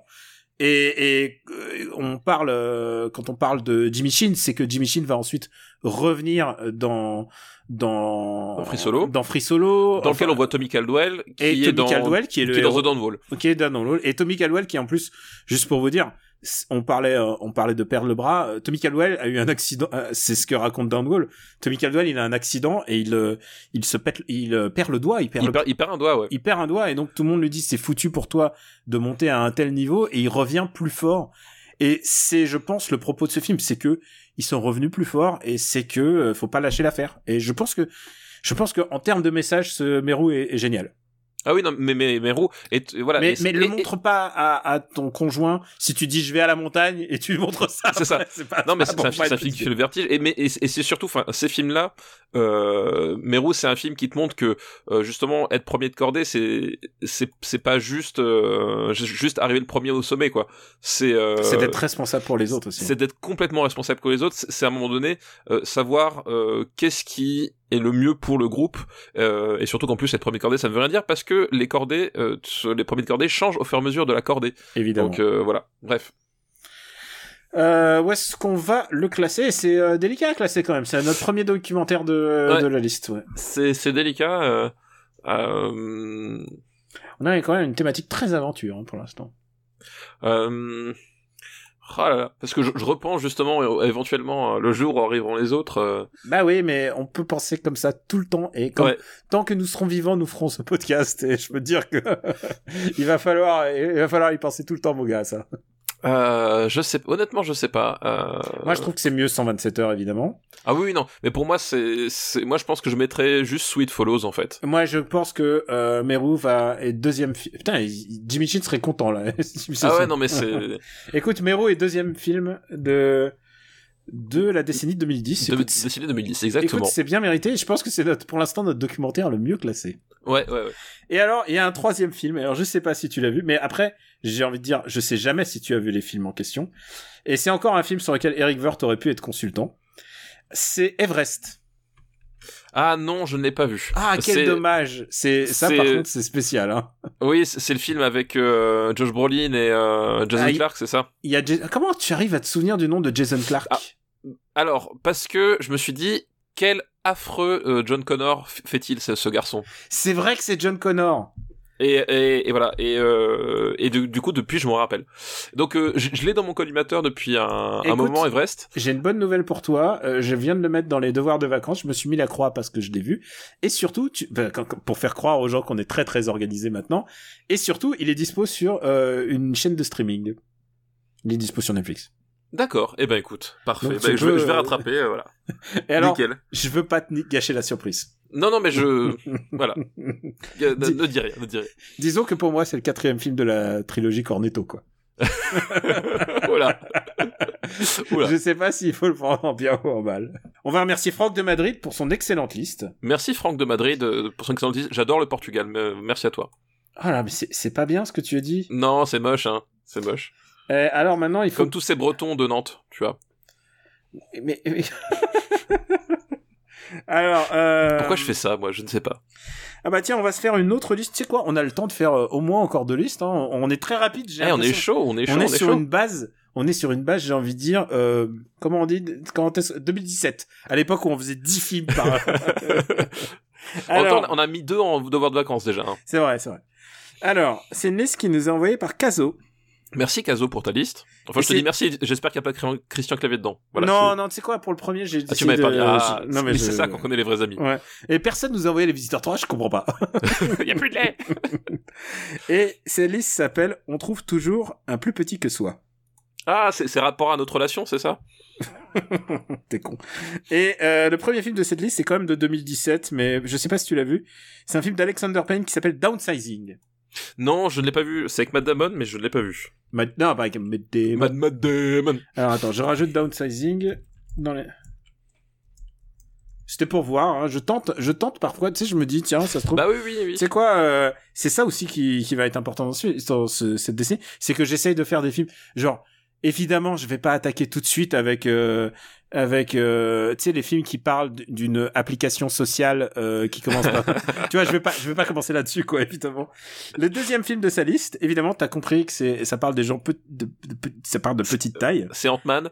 c'est Ant-Man évidemment Ah bah oui, évidemment. de Peyton Reed de Peyton Reed en donc Ant-Man qui est un, un projet avorté euh, d'Edgar Wright Euh, c'est ce qu'il faut c'est ce qu'il faut savoir le plus important à propos de ce film Euh, donc euh, adaptation de Marvel je suis incapable de te restituer quel numéro il est dans le MCU hein. Ça, par contre, il est pas 12 13 14 quelque chose comme ça euh. euh, pourquoi C'est ils sont, quelle phase ils sont numérotés? Non je, non je- mais tu sais il y a crois des phases Je, je crois que c'est le 12e. Je crois que c'est 12. 12 13 12 13 il me semble hein. et euh, c'est la phase 2 Peut-être. Bref, euh, Ant-Man, donc euh, personnage euh, dont le super pouvoir est de rétrécir euh, jusqu'à être plus petit qu'une fourmi, vu qu'il utilise les fourmis pour les euh, pour les chevaucher. il et, utilise un casque pour communiquer avec les fourmis voilà.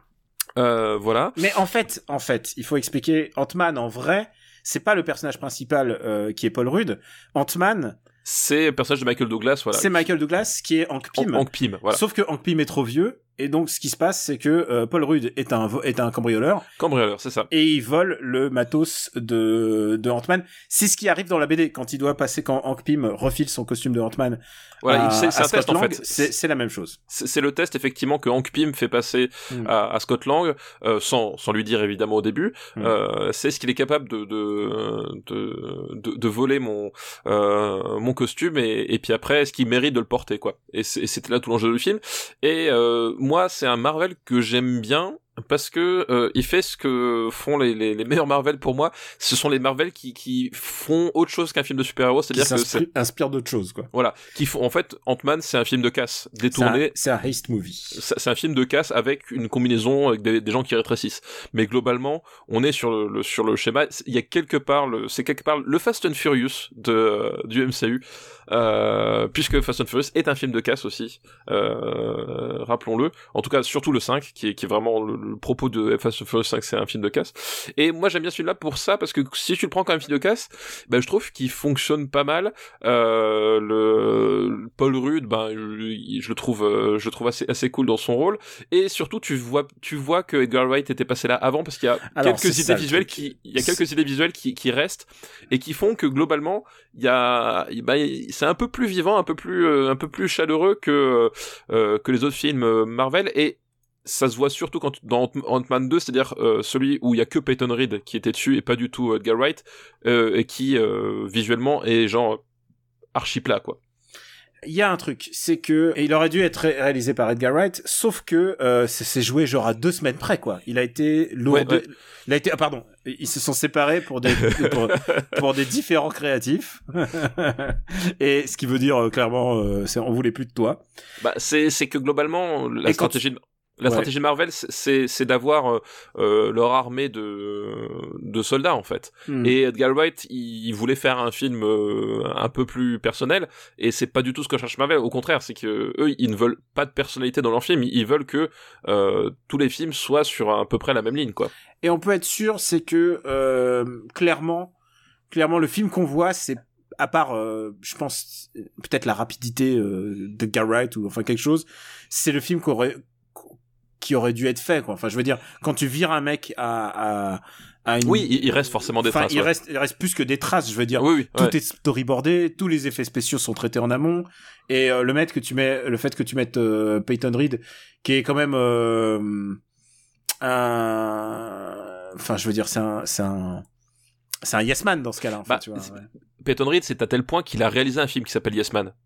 C'est vrai, c'est à ce point-là, tu vois. Il a réalisé Yes Man et ensuite il a réalisé euh, Ant-Man, euh, Ant-Man and Wasp, qui est, euh, Qui est un film de, de Yes Man. qui on va dire qui est moins ré- moins réussi que celui-là, je trouve. euh. C'est Ouais. un film qui arrive même pas à bien exploiter Walton, Walton Goggins, hein, quand même, Ant-Man and the Wasp.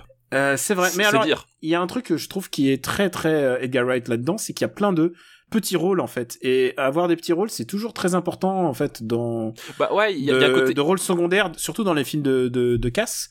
Et je trouve que euh, il y a Michael Peña qui est assez drôle en fait. Michael ce- Peña est, est- est vraiment drôle. Euh, même le personnage de de Bobby euh, euh, Cannavale, Euh, qui, qui donc fait le, le, le nouveau mari de l'ex-femme de, de Paul Rudd. Alors faut suivre, hein.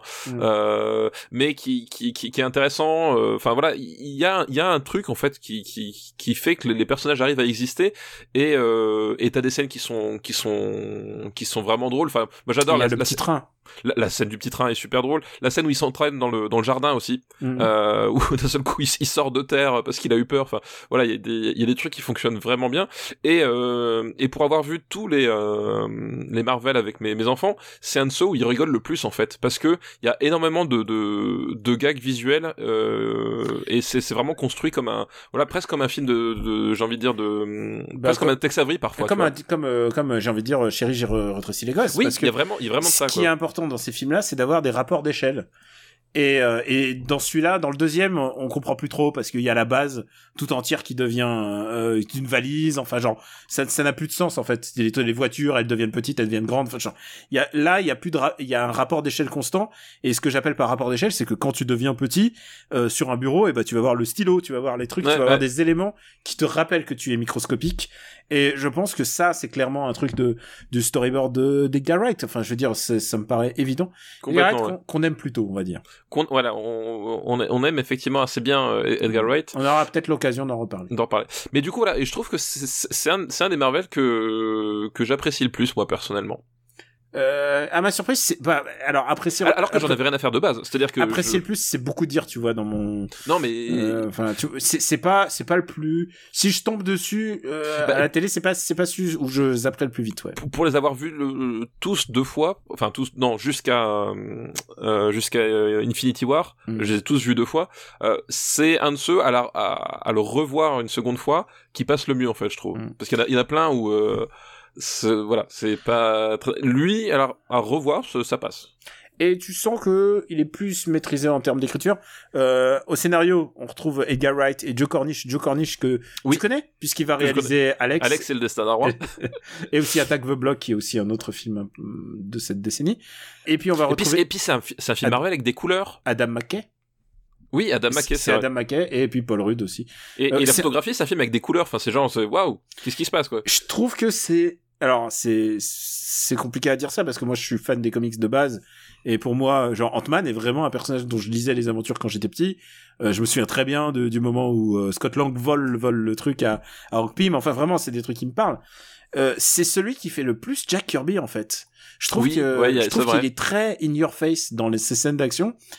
Et, euh, et et tu sais quoi? Les mauvais points que je pouvais lui trouver par exemple je trouvais que euh, Evangeline Lilly je suis Ah bah, bah, voilà, c'est vrai qu'elle elle a, elle a, elle a, elle a pas, enfin, on lui donne rien à faire quoi en plus. on, on lui donne rien à faire. C'est vrai que Et euh, mais les trucs que j'aimais le moins en fait avec le temps, je suis d'accord, c'est peut-être celui qui me déplaît le moins. Ouais, voilà, il y a, y a un truc qui fait que c'est, c'est, c'est- et tu t'es, même pas obligé de, enfin, tu vois, il passe vraiment comme une comédie familiale euh, tranquille, quoi. Je lui ferais pas payer le fait que que bah c'est pas Edgar Wright et que c'est pas le produit final qu'on aurait adoré Voulu. avoir. Voilà, qu'on, qu'on aura avoir. Mais euh, ce qu'il en reste, bah écoute, ce qu'il en ça, reste, ça passe. c'est la preuve que quand tu vois, si tu vires un moment le, le réalisateur, c'est que c'est que je pense aussi que Edgar Wright était dépassé par la grosse machine. Non mais bah, je pense, euh, je pense qu'il y avait de ça. Puis je pense qu'il y avait vraiment le côté à un moment donné, euh, il- il- il- Marvel a besoin de garder. Enfin, je veux dire, les Russo Brothers, ils sont sympas. Mais c'est des types déjà ils sont interchangeables tu sais pas lequel est lequel euh, et puis en plus c'est des mecs euh, ils, ils, ils disent amen enfin c'est c'est très lisse quoi ce qu'ils font euh, et je pense que Marvel ils ont ils ont bien compris en fait euh, qu'il fallait peut-être éviter d'avoir trop de, de de mecs euh, un peu parugueux mais avec avec trop de trop de, de, de personnalité pour que voilà le produit reste dans leur dans leur rail quoi. Bon, allez, c'est dommage pour Edgar, mais on, a- on aura peut-être l'occasion de parler de ses autres films. Allez, euh, où est-ce qu'on va le classer euh, ben moi je le mets entre la cabane dans les bois et 127 heures. Je pense que c'est bien. Voilà. Le marbre est, est conciliant. Est-ce qu'on fait un, un topo juste pour rappeler aux gens? Non, on fera, on fera peut-être à la fin. on fera la fin, on fera la fin. Restez jusqu'à la fin. Vous, vous saurez le, le, le, le marbre ultime de cet euh, épisode. Et le dernier film de cette liste, et ça, tu sais ce que ça veut dire? Ça veut dire qu'on va faire encore une liste derrière. Et c'est, on n'a jamais fait autant de listes. Et alors, je sais pas Depuis si longtemps, en tout cas. Je sais pas si tu l'as fait, tu l'as vu, mais bon, je me dis, t'as des enfants. C'est Arietti, le monde des, le petit monde des chapardeurs. Euh, alors, figure-toi que Arietti, euh, hein? Tu l'as vu hier. non, je ne l'ai, pas vu hier. Euh, je l'ai vu, mais c'est un film que j'ai vu étr- étrangement en, en, en morceaux. Euh, Bah, tu te sens d'en parler ou tu veux le revoir? Bah à la rigueur, je serais, je serais, je serais pas contre de le revoir, euh, Ok. puisque je l'ai, j'ai- je l'ai vu en, je crois, en, en deux ou trois fois, puisque des circonstances ont fait que j'ai jamais pu le voir en entier euh, d'un seul coup. Euh, donc euh, oui, à la rigueur, je serais pas contre le, le, le revoir euh, en entier. Et pour le coup, pas la peine de m'envoyer le DVD parce que je, je l'ai, donc euh, il est, il est dans la, dans la DVD tech. Euh, mais voilà, c'est juste que j'ai jamais pris, eu le temps de le revoir en, en entier une, une seule fois, quoi. Alors, je dirais pas ma vanne que j'avais préparée pour parler de ce, ce film, parce que évidemment, parce que évidemment, euh, le sujet s'y prête. Mais bon, alors d'accord, c'est peut-être. euh, T'allais dire que c'est pas, c'est pas un grand film d'animation, c'est ça Non, Oh, très très bon, très très bon, très très bon. On va remercier Caso pour sa liste. On va remercier Kazos pour sa liste dont on a fait qu'un seul film finalement, mais On a fait qu'un seul film, mais mais ça nous a mis Arietti dans euh, dans notre optique, dans notre rocktogone, j'ai envie de dire. ouais, exactement. Est-ce que c'est une bonne utilisation du mot rocktogone Je ne pense pas. Et alors? Je ne sais pas. Et alors, et et, alors, et alors, tu vas faire. et alors on, on en fait ce qu'on veut, c'est notre mot, Voilà. d'accord? Et maintenant, on va passer une liste d'un patriote. Je l'avais gardé pour la fin. C'est une liste qui nous a envoyé, euh, que nous a envoyé Gokan71, Ah bah oui, euh, le fameux 471. J'espère qu'il va bien. qui est avec euh, Emmerich, on va dire, et, et Xavier. les, les, les trois plus grands donateurs hein, de, de bah, du RPU et merci encore. Tu sais, de temps en Tout temps, ils se disent on veut passer une liste, on fait comme ça. Et écoute, pourquoi pas? Euh, Et en plus, c'est une chouette liste qui nous est dédiée à toi et à moi, qui dédie, qui qui va parler un peu de travail finalement, qui parle un peu de cette décennie qui a été pour nous une décennie de labeur. C'est une décennie. La, la, la- ah, pardon. La liste que nous a envoyé Gokan s'appelle 7 Select sur GK. très il, très a bon rajouté, ça. il a rajouté un petit sourire d'un, un petit sourire avec une goutte sur le front. Je pense que c'était ironique. Et on va commencer, allez, par Tron l'héritage. Ah, Ah. Tron l'héritage. Alors tu sais quoi, si, si on a, si on pouvait, euh, si on pouvait scroller vers le bas, je te dirais scroll vers le bas. Mais on ne peut pas parce qu'on est sur une seule page. Pour Euh, l'instant. Euh, Tron l'héritage, donc euh, c'est un film euh, avec des images animées qui s'enchaînent les unes derrière les autres. Euh, non, c'est le d'un film de Joseph Kosinski. Euh, Joseph Kosinski qui, euh, on va pas se le cacher, est l'un des réalisateurs qu'on attend le plus en 2020. Puisque c'est le mec qui euh, va projeter C'est Tom, vrai. c'est le mec qui va projeter Tom Cruise dans des dans des jets euh, pour euh, Top, Top Gun Maverick. Euh, J'ai envie de dire déconne pas. voilà, c'est ça, déconne pas. Mais à la base, euh, si je me souviens bien, Kozinski, c'est un type qui a fait des études d'architecture euh, et qui a en fait un, on va dire, un, un sens euh, de la, de l'équilibre visuel très aiguisé. C'est un truc que je peux lui reconnaître, euh, c'est qu'il sait capturer une image. C'est très symétrique. C'est voilà, il sait capturer une image, il sait faire des des plans de vraiment de, de fou parfois. Enfin, il y a vraiment visuellement un truc magnifique qu'il sait faire. Le problème, c'est que je pense que Joseph Kosinski aurait mieux fait d'être directeur de la photo euh, parce que c'est un type qui ne sait pas bien raconter les histoires et euh, et qui en fait se bah, quelque part du coup euh, alors j'ai pas vu j'ai pas vu son dernier film euh, Un avant truc de la Gun. guerre là? non Only the Brave Ah ouais, ah bah c'est pas un truc de film de guerre? ah peut-être si Ah, peut-être Only the Brave. ben, je sais Oui, pas de c'est quoi oui, ça parle, avec- mais non je crois que c'est un truc sur les pompiers il me semble ah ouais? Ouais, il me Ah bah semble que c'est un euh, truc bah sur, les, écoute, sur, pourquoi pas, sur les pompiers. Euh, film d'actualité pour nos amis australiens, je suis désolé, mais malheureusement, On les embrasse. on les embrasse. Euh, mais voilà, mais c'est un type qui, qui sait faire des images de fou, mais qui ne sait pas les utiliser pour euh, raconter quelque chose. Euh, et, euh, et Tron l'héritage, c'est ça, c'est-à-dire que t'as parfois des, des, des, des idées visuelles à l'intérieur du plan qui sont fabuleuses, mais c'est un film incroyablement chiant.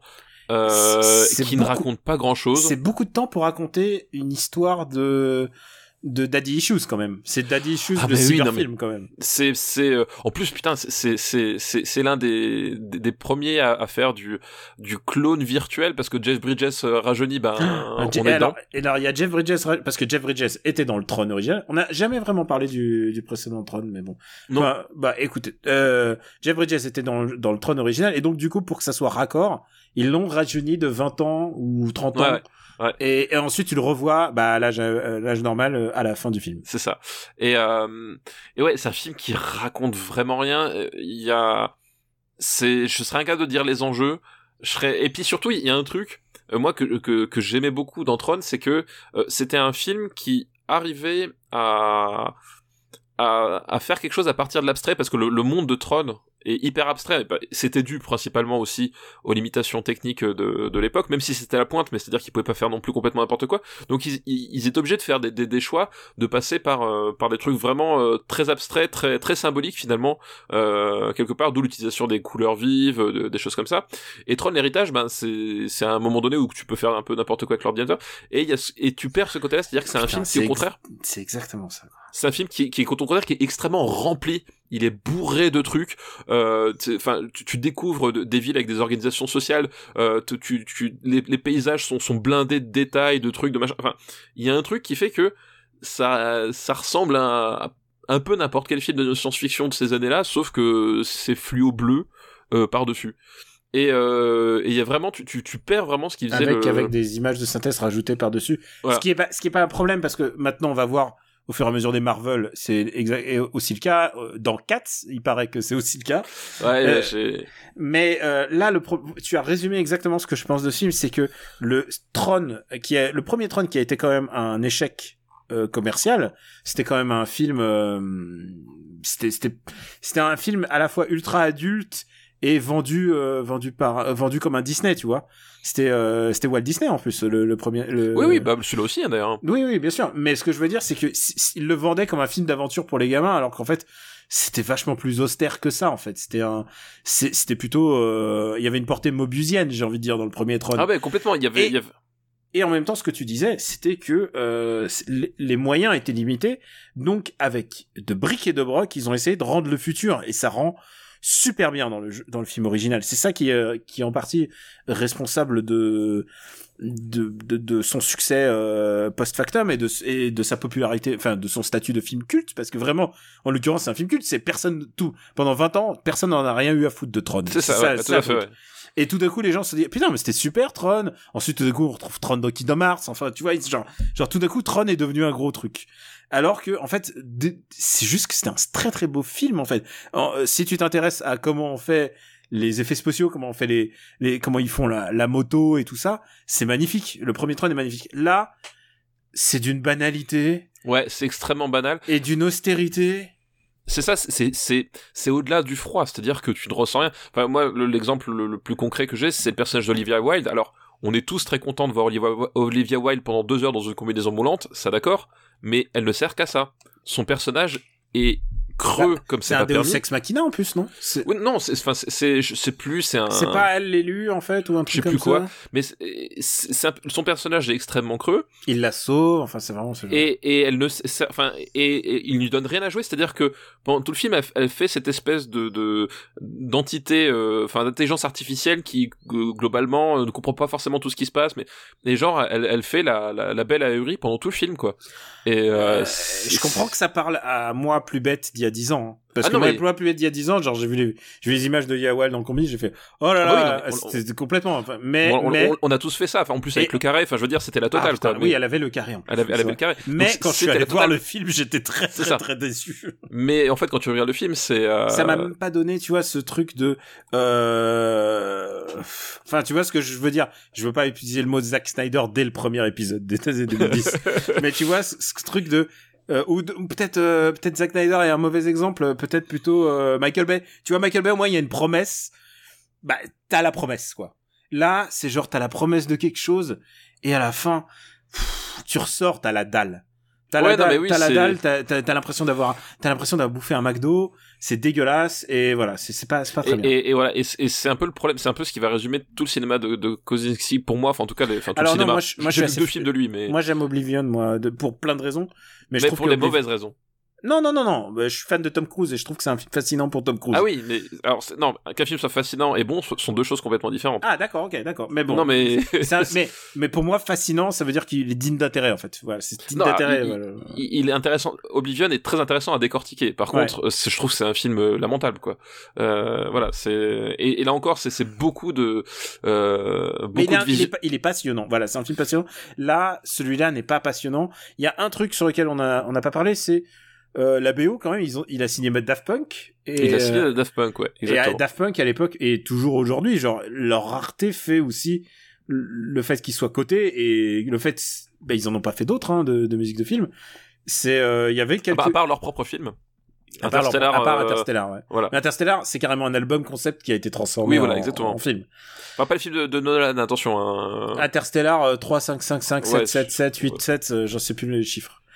Et, euh, et, et surtout, je trouve que leur musique correspond plus à Tron que tout Tron Legacy correspond à Tron. Oui, il y, a- il y a quelque chose vois, comme ça, genre, effectivement. eux, ils- eux, ils ont regardé Tron et ils se sont dit, ah, qu'est-ce qui était bien dans Tron? Ah, voilà, c'était ça, et on va essayer de le rendre avec des claviers. Et je trouve que ça fait vachement plus Tron que, que, enfin, que ce, que ce mix-mash de, de films, de cyberfilms, quoi. Ouais, non, mais c'est ouais, un rendez-vous raté. Je Alors- propose de, de- je propose de, de, classer. Écoute, Alors, juste un truc, tu m'as parlé de Jeff Bridges, tu m'as parlé de Yoel, est-ce que tu te souviens du nom du héros? C'est Ah. qui qui jouait le héros? Euh, c'est pas le mec de, de Ready Player One, ça je sais. C'est pas le même. Non. Euh, mais je crois qu'en termes de charisme, on n'est pas très loin. Euh, non, aucune idée. Tu te souviens pas de, comment il s'appelait? Garrett Hedlund. Euh, non, pas du... Attends. Euh, Est-ce qu'il, a joué, a un premier rôle un jour? Je sais pas du tout. Non, ça me dit rien. Non, voilà. Je, je sais, je me rappelle, plus- je me rappelais qu'il avait un charisme d'endive euh, dans. Non, il est très très beau, très très beau garçon. Hein. Non, alors oui, mais Ah ça ouais, c'est ok, pas- c'est pareil. oui. Charisme. Oui, d'accord, d'accord. Mais ce que Oui, je veux dire, C'est. je te laisserai pas dire qu'il est moche. Voilà. Ah non, c'est- pas ce que j'ai dit, mais je dis Hmm. juste que euh, pour soutenir un personnage principal dans Trône l'héritage, ça fonctionne Pas du tout. Tu Voilà, sais quoi? Premier film, premier crédit, euh, je regarde pour euh, pour Gareth Edlund et, et je lui souhaite une très bonne carrière, mais son premier crédit, c'est Troy. Il jouait Patrocle. Oh putain, d'accord, oui. tu, tu- tu genre, Ouais, ouais, d'accord. le mec au bout. Là, c'est. Ok. Il jouait dans Billy Lynn, donc peut-être que tu t'en Ah oui, alors il Ouais. fait peut-être, il faisait peut-être, il a une tête effectivement faire un, un, un Marines dans, dans Billy, Mm. c'est possible. Il ça, était dans. Inside Lewin Davis aussi. Ok. Bah ouais. Mais ça, c'est par contre, c'est son premier grand rôle et euh, et je ne lui en vois pas de d'autres. Voilà. Je, ouais, je non, je Dis comme ça, il n'y a aucun qui me vient en tête, non. Alors, ouais, et évidemment, le lien avec euh, cette liste qui s'appelle euh, euh, 7 Select sur GK, évidemment, c'est évidemment, c'est un, un film très jeu vidéo. Bah puisque puisque dans Tron, c'est un monde de jeux vidéo C'est un littéralement. monde de hein. jeux vidéo, ouais. Euh, alors, où est-ce qu'on va le mettre? C'est pas très bon. Moi, je le mets sous 127 heures. Moi, je mets sous 127 heures sans aucun problème. C'est facile au début. C'est facile. Euh, ouais, ouais. euh, C'est. Tron, l'héritage. T'as vu, j'ai changé, j'aurais mis Tron Legacy, là, maintenant je mets Tron Ouais, je vois. Non, mais putain, bien, bien, J'ai bien. j'ai changé. Les résolutions j'ai- et tout, ouais. Non, mais non, mais ouais, non, c'est euh, Impressionnant. nouveau, nou- nouvelle décennie, tu vois. Le nouveau, le nouveau de Daniel Andreev. On est à 7 films déjà. On va arriver à 9 dans pas longtemps. Parce que je sais que tu les, je sais que tu les as vus les autres. Ah. Le deuxième film de la liste de Gokhan, c'est Pixels, au pluriel. Alors. Je t'ai pas entendu craquer tes doigts. Euh, alors, Pixels, euh, c'est un film avec Adam Sandler. Euh, et je pense que j'ai dit déjà beaucoup de choses avec cette simple phrase. non, tu sais quoi Parce que Adam Sandler, moi j'ai rien contre lui. Mais ensuite j'ai vu Pixel. Moi, j'ai, moi, j'ai, moi, moi, j'ai rien contre lui. C'est sa filbo contre, contre qui j'ai quelqu'un, j'ai quelque chose. hein. Euh, Pixels, en gros, c'est des personnages de jeux vidéo rétro parce que les gamers ils aiment les jeux vidéo rétro euh, qui débarquent dans le monde réel et pour les combattre euh, le président des États-Unis qui est un ancien gamer euh, euh, convoque des, des vieilles connaissances à lui de bornes d'arcade des années C'est- 80 C'est poteau. euh, pour aller euh, casser la gueule aux, aux- aliens. Et dans ses potes, donc il y a Adam Sandler, euh, et Pete- Peter Dinklage aussi. Voilà. Et en fait, euh, voilà, voilà, les extra. En fait, ce qui s'est passé, c'est que les êtres, les êtres humains ont envoyé une sonde dans l'espace, et les extra, Ah oui, c'est ça, oui. les extraterrestres se sont inspirés pour. se euh, sont inspirés de cette sonde oui. avec des jeux vidéo dedans. Ils se sont inspirés, donc du coup, euh, les extraterrestres reviennent sous la forme de Tetris, de Pac-Man, de Pac-Man, de euh, Space Invaders. Space euh, Invader, Qbert, Galaga, ouais. enfin tout. Ils ont essayé de mettre le maximum. Et euh, Donkey Kong. Et ça, c'est, je pense, le plus gros truc euh, surprenant, c'est que Nintendo, ils aient dit oui à ça. T'es en train de parler de Ready Player One, là, c'est ça, non Ou, euh, Alors, alors, tu sais quoi, je voulais pas, je voulais pas atteindre le point Ready Player One. Euh, et en plus, on risque d'en reparler dans pas si longtemps, mais n'envoyez pas Ready Player Les listes avec Ready Player One, je les esquive. Je, je veux pas qu'on, je veux pas qu'on, Ready Player One. Là, on va se concentrer d'abord sur Pixels. D'abord, il faut statuer sur le cas Adam Sandler. On dirait qu'il est au bout de sa vie pendant tout le film. Ah, mais. On dirait qu'il il a pas envie d'être là et personne n'a envie d'être là. Et d'ailleurs, le niveau de, d'effets spéciaux, c'est genre, regardez le fond vert et faites genre, il y a des trucs. Mais je crois qu'en plus, la base de Pixel, c'était le fameux court-métrage. Il y a un euh, français? français, c'est ça, qui, qui avait même gagné un, un Oscar, je crois, il me semble. Alors, je suis en train de regarder, je vérifie, par Patrick Jean, et donc oui, c'est New York qui est envahi par Space Invader, Pac-Man, Tetris, Arcadoid, Donkey Kong. Donc le, regarde, le- genre, les deux minutes du... Et je pense, tu sais quoi, maintenant que je repense à Pixel, je pense que tout ce qui est bien dans Pixel, c'était les deux minutes qui sont pompées là-dessus. Ah bah oui, non mais c'est parce que voilà, c'est un super court métrage qui a fait sensation parce que c'était hyper bien intégré et tout. Ça durait deux minutes, c'était une note d'intention et les mecs ils se sont dit génial, on va faire un film de deux heures quoi. Et, Et voilà. et le problème, c'est que si tu veux faire un film de deux heures là-dessus, il faut être drôle. Et ils ne le sont pas. Et alors, c'est, c'est consternant. Mais alors, les vannes sont consternantes. D'abord, je trouve que l'histoire d'une paresse débile, genre, le président des États-Unis, genre, pour, pour justifier le fait que, euh, Adam Sandler, il soit à la Maison Blanche, bah, bah, c'est le pote des, c'était le pote du président des États-Unis avant. Oui voilà, c'est c'est genre, c'est du- c'est du- c'est d'un niveau de paresse, genre, bon, et alors il se retrouve dans, il se retrouve dans l'état-major au moment où les mecs ils attaquent, et il dit, ah, c'est comme les jeux vidéo, et ensuite il se retrouve à former des mecs de l'armée pour leur expliquer dont comment, Sean Bean.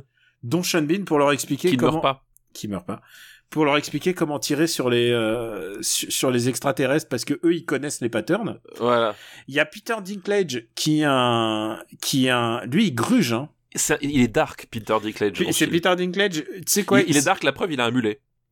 Clairement, ils ont vu, euh, c'est au moment de la première saison de Game of Thrones ou de deuxième, ils se sont dit, lui, ça va être une star, on le goal.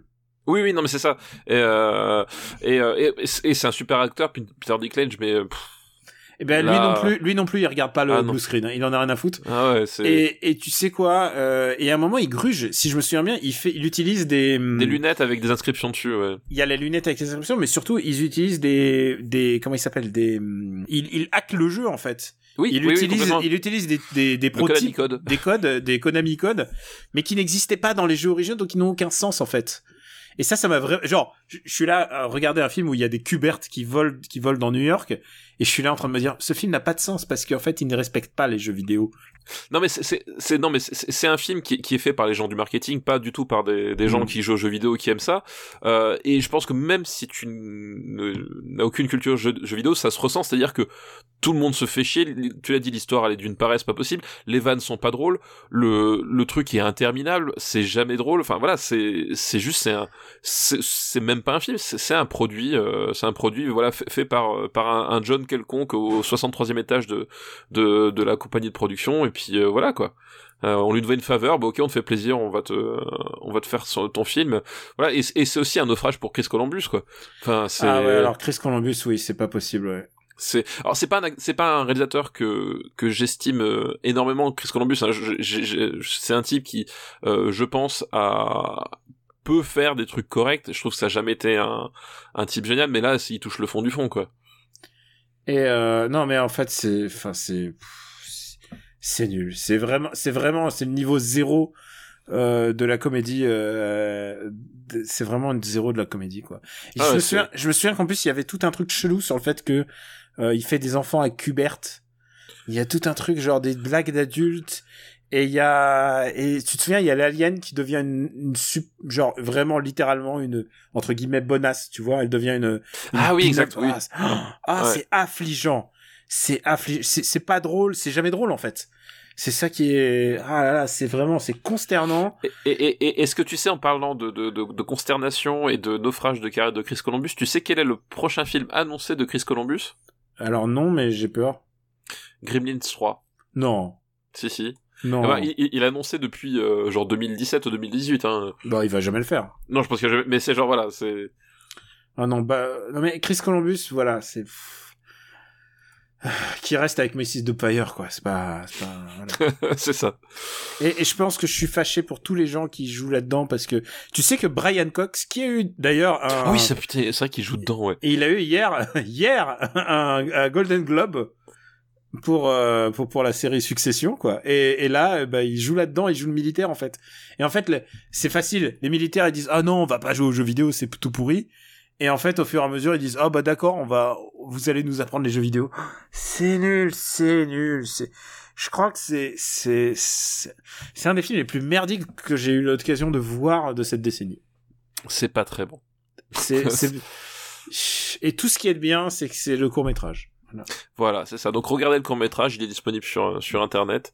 Euh, voilà, c'est deux minutes très bien. Et, Et tu sais quoi je- et En plus, je me souviens du court métrage. Il y avait les, tous les trucs cool du film visuellement, genre les Tetris qui s'emboîtent sur les, les immeubles. Ouais, C'était là-dedans. hein. ouais, bien sûr. ouais, tout, c'est- tout, genre, c'est vraiment le niveau zéro, le niveau zéro d'implication des, des effets spéciaux. Euh, c'est vraiment, c'est, c'est, c'est consternant. Et en plus, si vous le voyez vraiment et que vous voyez les blagues de cul autour de Kubert, nul, nul, nul. Mais c'est genre, ça n'a aucun sens. Du coup, tu, tu couches avec, enfin, ah, la sexualité avec les, les aliens pixelisés. euh. Ah non, c'est, c'est vraiment, c'est, c'est, c'est, c'est fâcheux. Je vois pas. Je, je, je suis désolé pour, euh, on en a même pas parlé, mais de Michel Monaghan qui joue. Ah oui, puis qu'est-ce qu'elle fait perdu là-dedans aussi? Oh là là. Est-ce qu'on peut dire un truc que Kevin James, il est vraiment nul en fait? Ah oui, non, mais c'est... Genre, Adam, Adam Sandler, lui, vraiment, je pense que c'est un, c'est un bon, il, il peut jouer de super, il, il peut être un très bon acteur quand il se donne la peine. Mais, Mais, euh, euh, Kevin James, ouais, c'est... Kevin James, non, il est vraiment, il est vraiment c'est c'est bon. intolérable, c'est intolérable, quoi. Et euh, voilà. Alors qu'Adam Sandler, au moins, il aura joué dans des bons films, euh, dans des bons films. C'est vrai qu'il il a eu quelques bons films. Et y compris dans cette décennie. Euh, peut-être. Moi, j'en vois un. Et J'en vois, j'en vois même deux. Ah, il y a Funny People, euh, il y a Funny People dans lequel il joue. Il était bien dans Funny People. Ne, ne, ne divulgage pas la, la suite du, du classement. C'est vrai, c'est vrai. Où est-ce qu'on va mettre Pixels au pluriel? Et je crois que, Je crois qu'il peut détrôner Karate Kid, hein, sans, sans que- vouloir. euh, je crois que il il va payer pour tous les films de jeux vidéo. et je prononce jeux vidéo exprès. hein. Effectivement. Bon, écoute, on, on a décidé. Pixel est donc le huitième et pire film. Euh, des années de- 2010. Et qu'il savoure sa place parce que bientôt il va descendre à chaque fois. c'est vrai, jamais il ne sera aussi haut. Tu sais, il y en a un qui sourit en ce moment chez lui à, à LA, c'est Jaden Smith. Oui, c'est vrai, c'est vrai, c'est vrai. Jaden, il est content, il dit Ah, je suis plus dernier. Alors, et il nous reste. euh, et dans cette liste, il nous en reste encore un, si je me souviens bien. Et il nous en reste encore un, effectivement. Je n'ai fait que deux films dans cette liste. Et le dernier film de, de cette liste est un film qui nous a été énormément demandé. Oula, je sais pas si c'est bon signe Énormément de listes. Ah si, je pense que c'était quelqu'un qu'on a évoqué déjà au cours de ce podcast et je souriais en coin en me disant ah j'espère qu'on va pas trop trop en parler pour nous garder les... Et c'est Scott Pilgrim, Eh oui, Scott Pilgrim, donc Edgar Wright. euh, le vrai. le, le vrai, le vrai Edgar Wright, qui est une adaptation d'un d'un comics, d'un comics, ouais. euh, d'un comics. Un comics mais stylisé manga parce que dans sa version originale, il était en, en noir et blanc. Ah oui, c'est oui, c'est vrai, exact. Et il ressort en ce moment en couleur. C'est vrai, c'est vrai. Donc Et, un, euh, un juste pour préciser, c'est un comics de Brian Lee O'Malley. Voilà, exactement. Et euh, du coup, l'histoire est assez simple. Donc, on suit Scott Pilgrim, euh, qui est un, un jeune adulte, euh, tout ce qu'il y a de plus normal, qui vit en colocation euh, avec un, un ami à lui, et qui d'un seul coup tombe sur Ramona. Euh, Ramona qui euh, est incarnée euh, par euh, Marie-Elisabeth. Winstead. par Mary Elizabeth Winstead, effectivement, qui, et il en tombe amoureux forcément. Mais, mais- et, et ce qui marche aussi en tant que rom-com, puisque nous en tombons aussi amoureux. Voilà, nous en tombons amoureux aussi instantanément. Et il y a un petit problème, c'est que euh, pour conquérir le cœur de, de Ramona, il va devoir affronter tous ses ex-petits copains euh, qui, pas de bol, ont tous euh, des super pouvoirs à leur façon, et il va devoir s'en défaire un à un, euh, voilà, au cours de, au cours de duels, euh, comme dans un, pas comme dans un Street Fighter, euh, Comme dans si- un jeu de baston. ouais. Et le truc génial euh, dans Scott Pilgrim, le truc génial que Ah, il y a Plein, plus- plein, plein. choses. De réalisateurs n'ont pas compris, n'ont jamais compris, c'est que euh, bon déjà c'est fait par Edgar Wright. Edgar Wright euh, c'est Spaced hein, avec euh, euh, Simon Pegg avec et, Simon Pegg. euh, c'est une et série Frost, ouais. voilà et, Nick Frost et c'était déjà une série qui, qui portait tout ça, c'est-à-dire que c'est un type euh, qui a grandi avec le jeu vidéo, qui codait le jeu vidéo, euh, qui a intégré les codes et qui euh, justement aborde le truc sans sans, sans regard euh, de, de sans biais euh, euh, parti, sans biais euh, voilà pour dévalorisant. Et le truc génial dans Scott Pilgrim c'est que effectivement ça reprend les codes du jeu vidéo. C'est-à-dire que on va avoir des barres de vie euh, on va avoir des, des compteurs de score on le film démarre s'ouvre sur le logo d'Universal pixelisé en fait c'est vraiment la note d'intention euh, et voilà Et, de- les gens, quand ils meurent, ils deviennent des pièces? et des gens, quand ils meurent, ils deviennent des pièces. Euh, Il y a des il y a des power-ups, c'est-à-dire que tu passes des niveaux, t'as des t'as des armes supplémentaires. Enfin, voilà, c'est C'est des codes ça. du RPG, des codes du jeu de baston. Du- voilà, c'est les codes du jeu vidéo. Et ce qui est génial, c'est que jamais, jamais, à aucun moment, euh, Scott Pilgrim ne prend le temps de t'expliquer d'où ça sort. C'est-à-dire qu'il il pose ça comme un postulat. C'est-à-dire que tous ces codes du, du jeu vidéo, et même plus de la pop culture en fait, parce qu'il y a des, c'est pas que le jeu vidéo, euh, mais c'est beaucoup le jeu vidéo, mais tous ces codes du jeu vidéo sont là parce que c'est naturel pour les personnages que ce soit là. Ça fait partie de leur quotidien, ça fait partie de leur culture, ça fait partie de leur euh, référence, et c'est posé là, et tu dois l'accepter. Et justement, jamais il ne cherche à t'expliquer, ah ouais, t'as vu, euh, là, c'est la moto de Kaneda de, de- de- dans Akira. Le- Scott Pilgrim ne fait pas ça. C'est-à-dire Tu réponds déjà à mes questions, là. c'est Non, mais génial. c'est, mais c'est, c'est-à-dire que jamais, jamais, jamais il se tourne vers la caméra pour te dire, hé, T'as Ah, vu c'est comme, dans Street Fighter, ça dit KO. Voilà, exactement. Jamais il le fait. C'est-à-dire que tous les codes sont intégrés dans l'univers, font partie de l'univers, font partie des personnages. Pour les personnages, c'est naturel. Et donc, euh, le film euh, ben, part du principe que ça doit être naturel pour toi. Tu dois l'accepter. C'est un, c'est un, c'est un, c'est un principe. C'est comme si à un moment donné, au début de Nouvel Espoir, un mec euh, arrêtait l'image et fait écoutez, la force est une, une énergie qui vient. Voilà, c'est pareil. C'est qu'à un moment donné, c'est un univers qui est construit comme ça, qui est posé comme ça.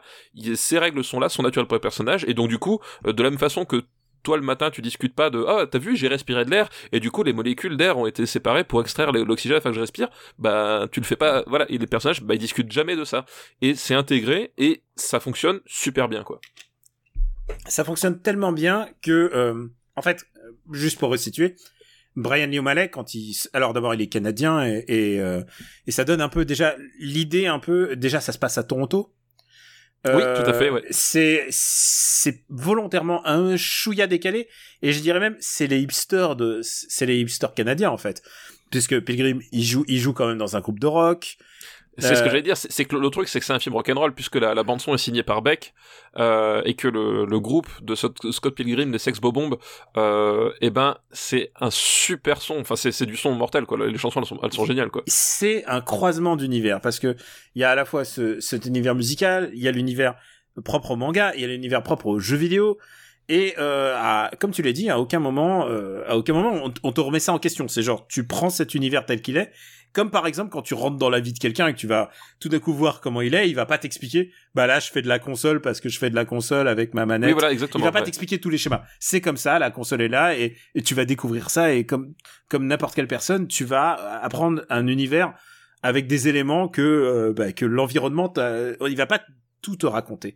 Donc de, là tu l'as t'as as vraiment résumé ça assez bien. Le truc c'est que dans la BD de Lio Mallet, euh, c'est à la fois à la fois une rom-com, à la fois une bande dessinée d'action, c'est aussi tout ça.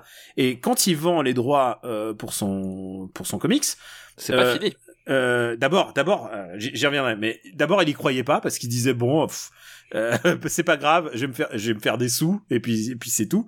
On lui dit non non en fait euh, celui qui va le réaliser finalement c'est Edgar Wright et donc là tout d'un coup tu fais ah non putain il, euh, tout d'un coup euh, Universal veut veut que Edgar Wright fasse ce film quoi tu vois et il y a une vraie démarche genre créative. Edgar Wright il vient avec des idées, il s'inspire euh, il s'inspire des ciné- cinémas d'action euh, italiens assez débridés. Il s'inspire particulièrement de Diabolique de Mario Bava. Euh, Il y a énormément d'éléments, euh, d'éléments qui prend à droite à gauche. Enfin, vraiment, il vient avec un pack. Et Brian Lee O'Malley écrit en partie le scénario euh, avec lui, c'est-à-dire il est fait partie prenante de, l'entreprise.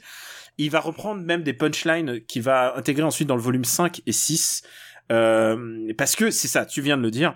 Euh, en fait, euh, quand c'est un point commun de Scott Pilgrim et d'Akira, quand Scott Pilgrim le film sort, la bande dessinée n'est pas finie. Donc il faut il faut écrire une autre il histoire. faut inventer Il faut inventer une histoire et Brian O'Malley d'ailleurs va participer au fait là à cette histoire là. Mais en même temps, c'est aussi pour ça que je trouve que la BD est su- est supérieure. C'est-à-dire, il aura pris le temps de réfléchir à ça. Il a rep- pris le temps. Je trouve que la, fin de la BD est vraiment mieux. Mais bon, c'est un point commun aussi avec Akira. C'est pas un mauvais, c'est pas un, c'est pas un, un mauvais point. Enfin, tu vois, c'est pas, euh, c'est pas un truc sur lequel je. tout à fait je vois ce Il que tu veux dire il y a pas de grief là-dessus, quoi. Mais euh, mais du coup, il est. euh, nous, on parle souvent du fait que les auteurs parfois donnent leur leur euh, leur œuvre en leur disant bon bah vous faites ce que vous voulez. Ils sont toujours très contents. Et c'est pas forcément parce que l'auteur il est content euh, que, que c'est un bon film Que c'est un bon film. Enfin, il y a, il y a beaucoup d'exemples qu'on qu'on peut donner. euh, Ah bah il y a beaucoup d'exemples inverses aussi, c'est-à-dire Oui, que voilà. quand tu quand tu demandes à, à Stephen King euh, l'avis sur ses adaptations, Oui. et il va dire que Shining c'est c'est une purge. Alors que alors que nous. Alors que bon, c'est Euh, Shining I, quoi. be- I beg to differ. Bon. Et Scott, Scott Pilgrim est un film ultra énergique et qui a vraiment qui est très compact dans sa narration. Alors évidemment euh, la BD euh, permet de plus d'élaborer sur les personnages et je trouve que par exemple le personnage d'Ivy il y perd un peu dans le film par rapport à la BD. Mais globalement, ce qui fonctionne, et ça me fait presque mal de le dire, c'est Michael Serra. Donc, je trouve que c'est le Ah bah, il- c'est le moins bon, c'est le moins bon du film, et il est ok. Et mais en fait, il, bah, est un peu, bah, il, a quelque part aussi le rôle de l'avatar, euh, Michael Serra, c'est-à-dire que euh, il est le mec qui va, c'est celui qui subit la- l'action en fait. Euh, tout le long du film. C'est-à-dire qu'il est, il est emporté par le par le truc et le, le seul moment justement, euh, c'est ça le truc, c'est qu'il va à un moment donné apprendre à, à, à prendre sa vie en main au fur et à mesure du film. Mais tout le reste du, du temps, euh, son son coloc, c'est un personnage génial, mais qui a beaucoup plus de personnalité que lui parce qu'il est il est beaucoup plus drôle. Ramona, en fait, c'est un personnage aussi beaucoup plus profond. Sa sœur, et, enfin voilà, tous les personnages qui qui, qui s'empilent les uns sur les autres. Son colloque, il est génial. Et son coloc est génial. son, alors, on n'en a même pas parlé parce que là, on est en train de faire défiler les personnages, mais tout le panel d'acteurs qu'ils avaient à ce moment-là. Ah bah oui oui, Et- il y a Aubrey Plaza dedans. Enfin je veux Il y dire a voilà, Aubrey Plaza, il y a Chris Evans, ouais, il y a Chris il y a Evans. Anna Kendrick, il y a Chris- Brie Larson. et, Chris Evans qui est incroyable. Chris Evans, son, son son personnage, c'est une star de film hollywoodien, euh, hyper vantarde, euh, qui euh, qui meurt parce que il est trop, euh, il est euh, comment dire, il est trop vantard pour euh, pour perdre un défi qui est complètement débile. Et, et à cette scène où où, euh, où euh, Michael Cera se fait tabasser par toutes les doublures cascades de Chris Evans et Chris Evans qui se félicite de le, de, de la victoire. Enfin, c'est c'est vraiment génial quoi. Il y a Jason Schwartzman, Oui, je- qui, qui, qui est parfait. Hein. il y a est- Brandon, il y a Brandon Roof, il y a Alison Pill, vraiment, genre, et, et, et bien sûr Marie-Elisabeth Olsen, c'est genre, c'est, c'est le who's who des futures stars de la décennie pour moi. Ah oui, non mais complètement. Genre, ouais. vraiment, enfin, je veux dire, Brie Larson en particulier, euh, genre, qui va faire une, une carrière euh, assez ouf. Enfin, vraiment, et Chris Evans, on en, euh, t'as déjà entendu parler de Chris Evans? C'est le Chris, là. C'est le cul de l'Amérique, je crois. c'est le cul de l'Amérique. Non, vraiment, euh, genre, le casting est assez dingo. Et, euh, et, et- et en fait, c'est comme une bouillabaisse. Soit ça, soit, soit ça prend forme, soit ça prend pas forme. Et ce qui est intéressant, et ce que tu disais, c'est que Edgar Wright, il comprend le sujet. Et il comprend le fait aussi que c'est pas une BD, donc que tu peux pas faire la même chose. Et je pense qu'on a parlé souvent de récemment de hum, Watchmen. Oui. Watchmen, la série, a très bien compris qu'il y a des choses de la BD que tu ne peux pas refaire et vice versa. Et il utilise le média cinéma pour faire du film de cinéma. C'est-à-dire, il adapte vraiment la BD, il n'en fait pas juste une BD sur papier. Ce qui est aussi la qualité de Sin City, parce que c'est vraiment euh, du décalque à ce niveau-là. C'est Ouais, presque ouais. intéressant aussi de voir ça aussi comme ça. Mais lui, il fait vraiment un travail d'adaptation, et ça fonctionne. Ce qui me rend encore plus triste, c'est que ça fonctionne tellement bien que, évidemment, ça fait un méga flop. Eh Ben oui, oui, c'est un. C'est genre, évidemment que ça a pas marché. Évidemment que ça n'a pas marché.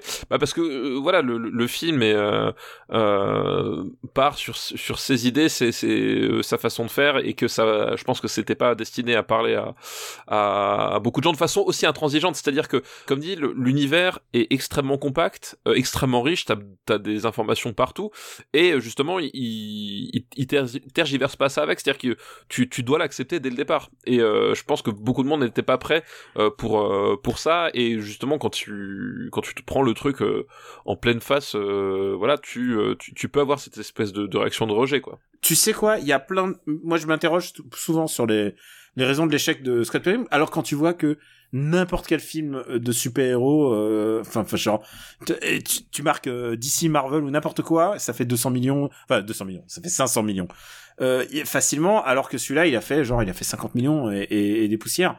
Et euh, il a fini par se rentabiliser grâce au circuit vidéo, grâce grâce aux bouches à oreille, grâce à ce qu'on fait en ce moment. Il y a eu un épisode de Chroma, je crois, dessus.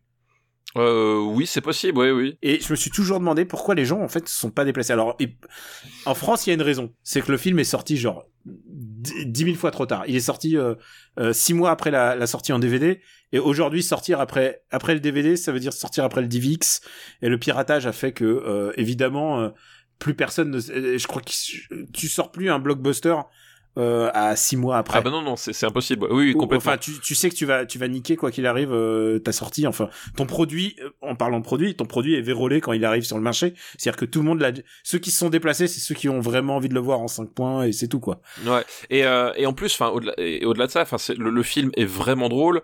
Euh, t'as des idées de mise en scène partout. Les combats Euh, sont fun. Les combats sont super fun. Enfin, moi, je, le, le, le, le combat de bassiste, quoi.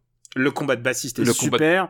Le combat, le combat contre le vegan. Oui, bah, c'est Et- bah, le alors même le combat, le combat, euh, le combat contre le vegan, je trouve euh, plus intéressant dans la BD encore une fois. Mais bon, après, il essaie de faire quelque chose d'un peu Bah, différent. Il Le truc, c'est que, reprend- alors, ouais. moi, j'ai, pas lu la BD, et en fait, enfin, ce qui se passe, c'est qu'effectivement, comme tu l'as dit, c'est, c'est des vraies réflexions de cinéma, c'est des vrais partis pris de cinéma, c'est des vraies idées de cinéma, et, euh, et ça fonctionne, enfin, ça fonctionne super bien euh, comme ça, et, euh, et tout, voilà, et tout cet, tout cet univers, tout ces, tout ce, tout ce côté rock'n'roll qui, qui, pareil, et t'es balancé, que t'as t'as pas un mec qui va te dire, ah, t'as vu, euh, la basse c'est un instrument à quatre cordes. Enfin, tu vois, c'est- tous ces trucs de merde que font que font les autres parce qu'ils ont peur que le public est trop débile pour comprendre.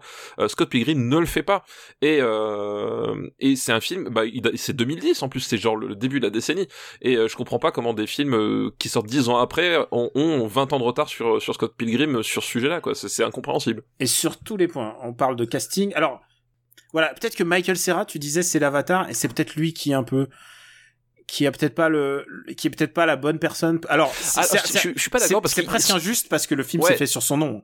Michael Serra, il, a, il sort de Juno là à ce moment-là, il est au- son air ahuri Ouais. euh, fait quand même beaucoup je trouve parce que c'est c'est vraiment le le qui croit justement au, au fait que c'est cette espèce de d'ahuri qui sait pas parler aux, aux filles et qui tu tu je trouve qu'il le tient bien quoi. Voilà. Il y, a- il y a un truc qui fait que ça fonctionne bien je Mais trouve, on est là pour avoir des aussi des hypothèses parce que c'est vraiment un film qui je m'interroge hein, sur le, le fonctionnement parce que c'est c'est je trouve que c'est presque injuste quoi.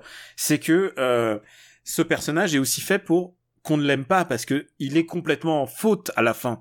Que ce soit dans la BD euh, encore plus mais puisqu'il a un volume de plus à tirer mais que ce soit dans la BD ou dans le film c'est un mec qui prend euh, qui prend le toute l'aventure et qui à la fin regarde ses erreurs en fait Bah, et- oui c'est ça t'as pas, t'as pas envie que le personnage qui devrait être le plus charismatique, le personnage sur lequel on devrait le plus s'ident- s'identifier, soit le plus falot. Et je pense que au contraire, c'est toute la force de Scott Pilgrim. Et je pense Tout que Edgar, fait, ouais. Wright, Edgar Wright l'avait compris.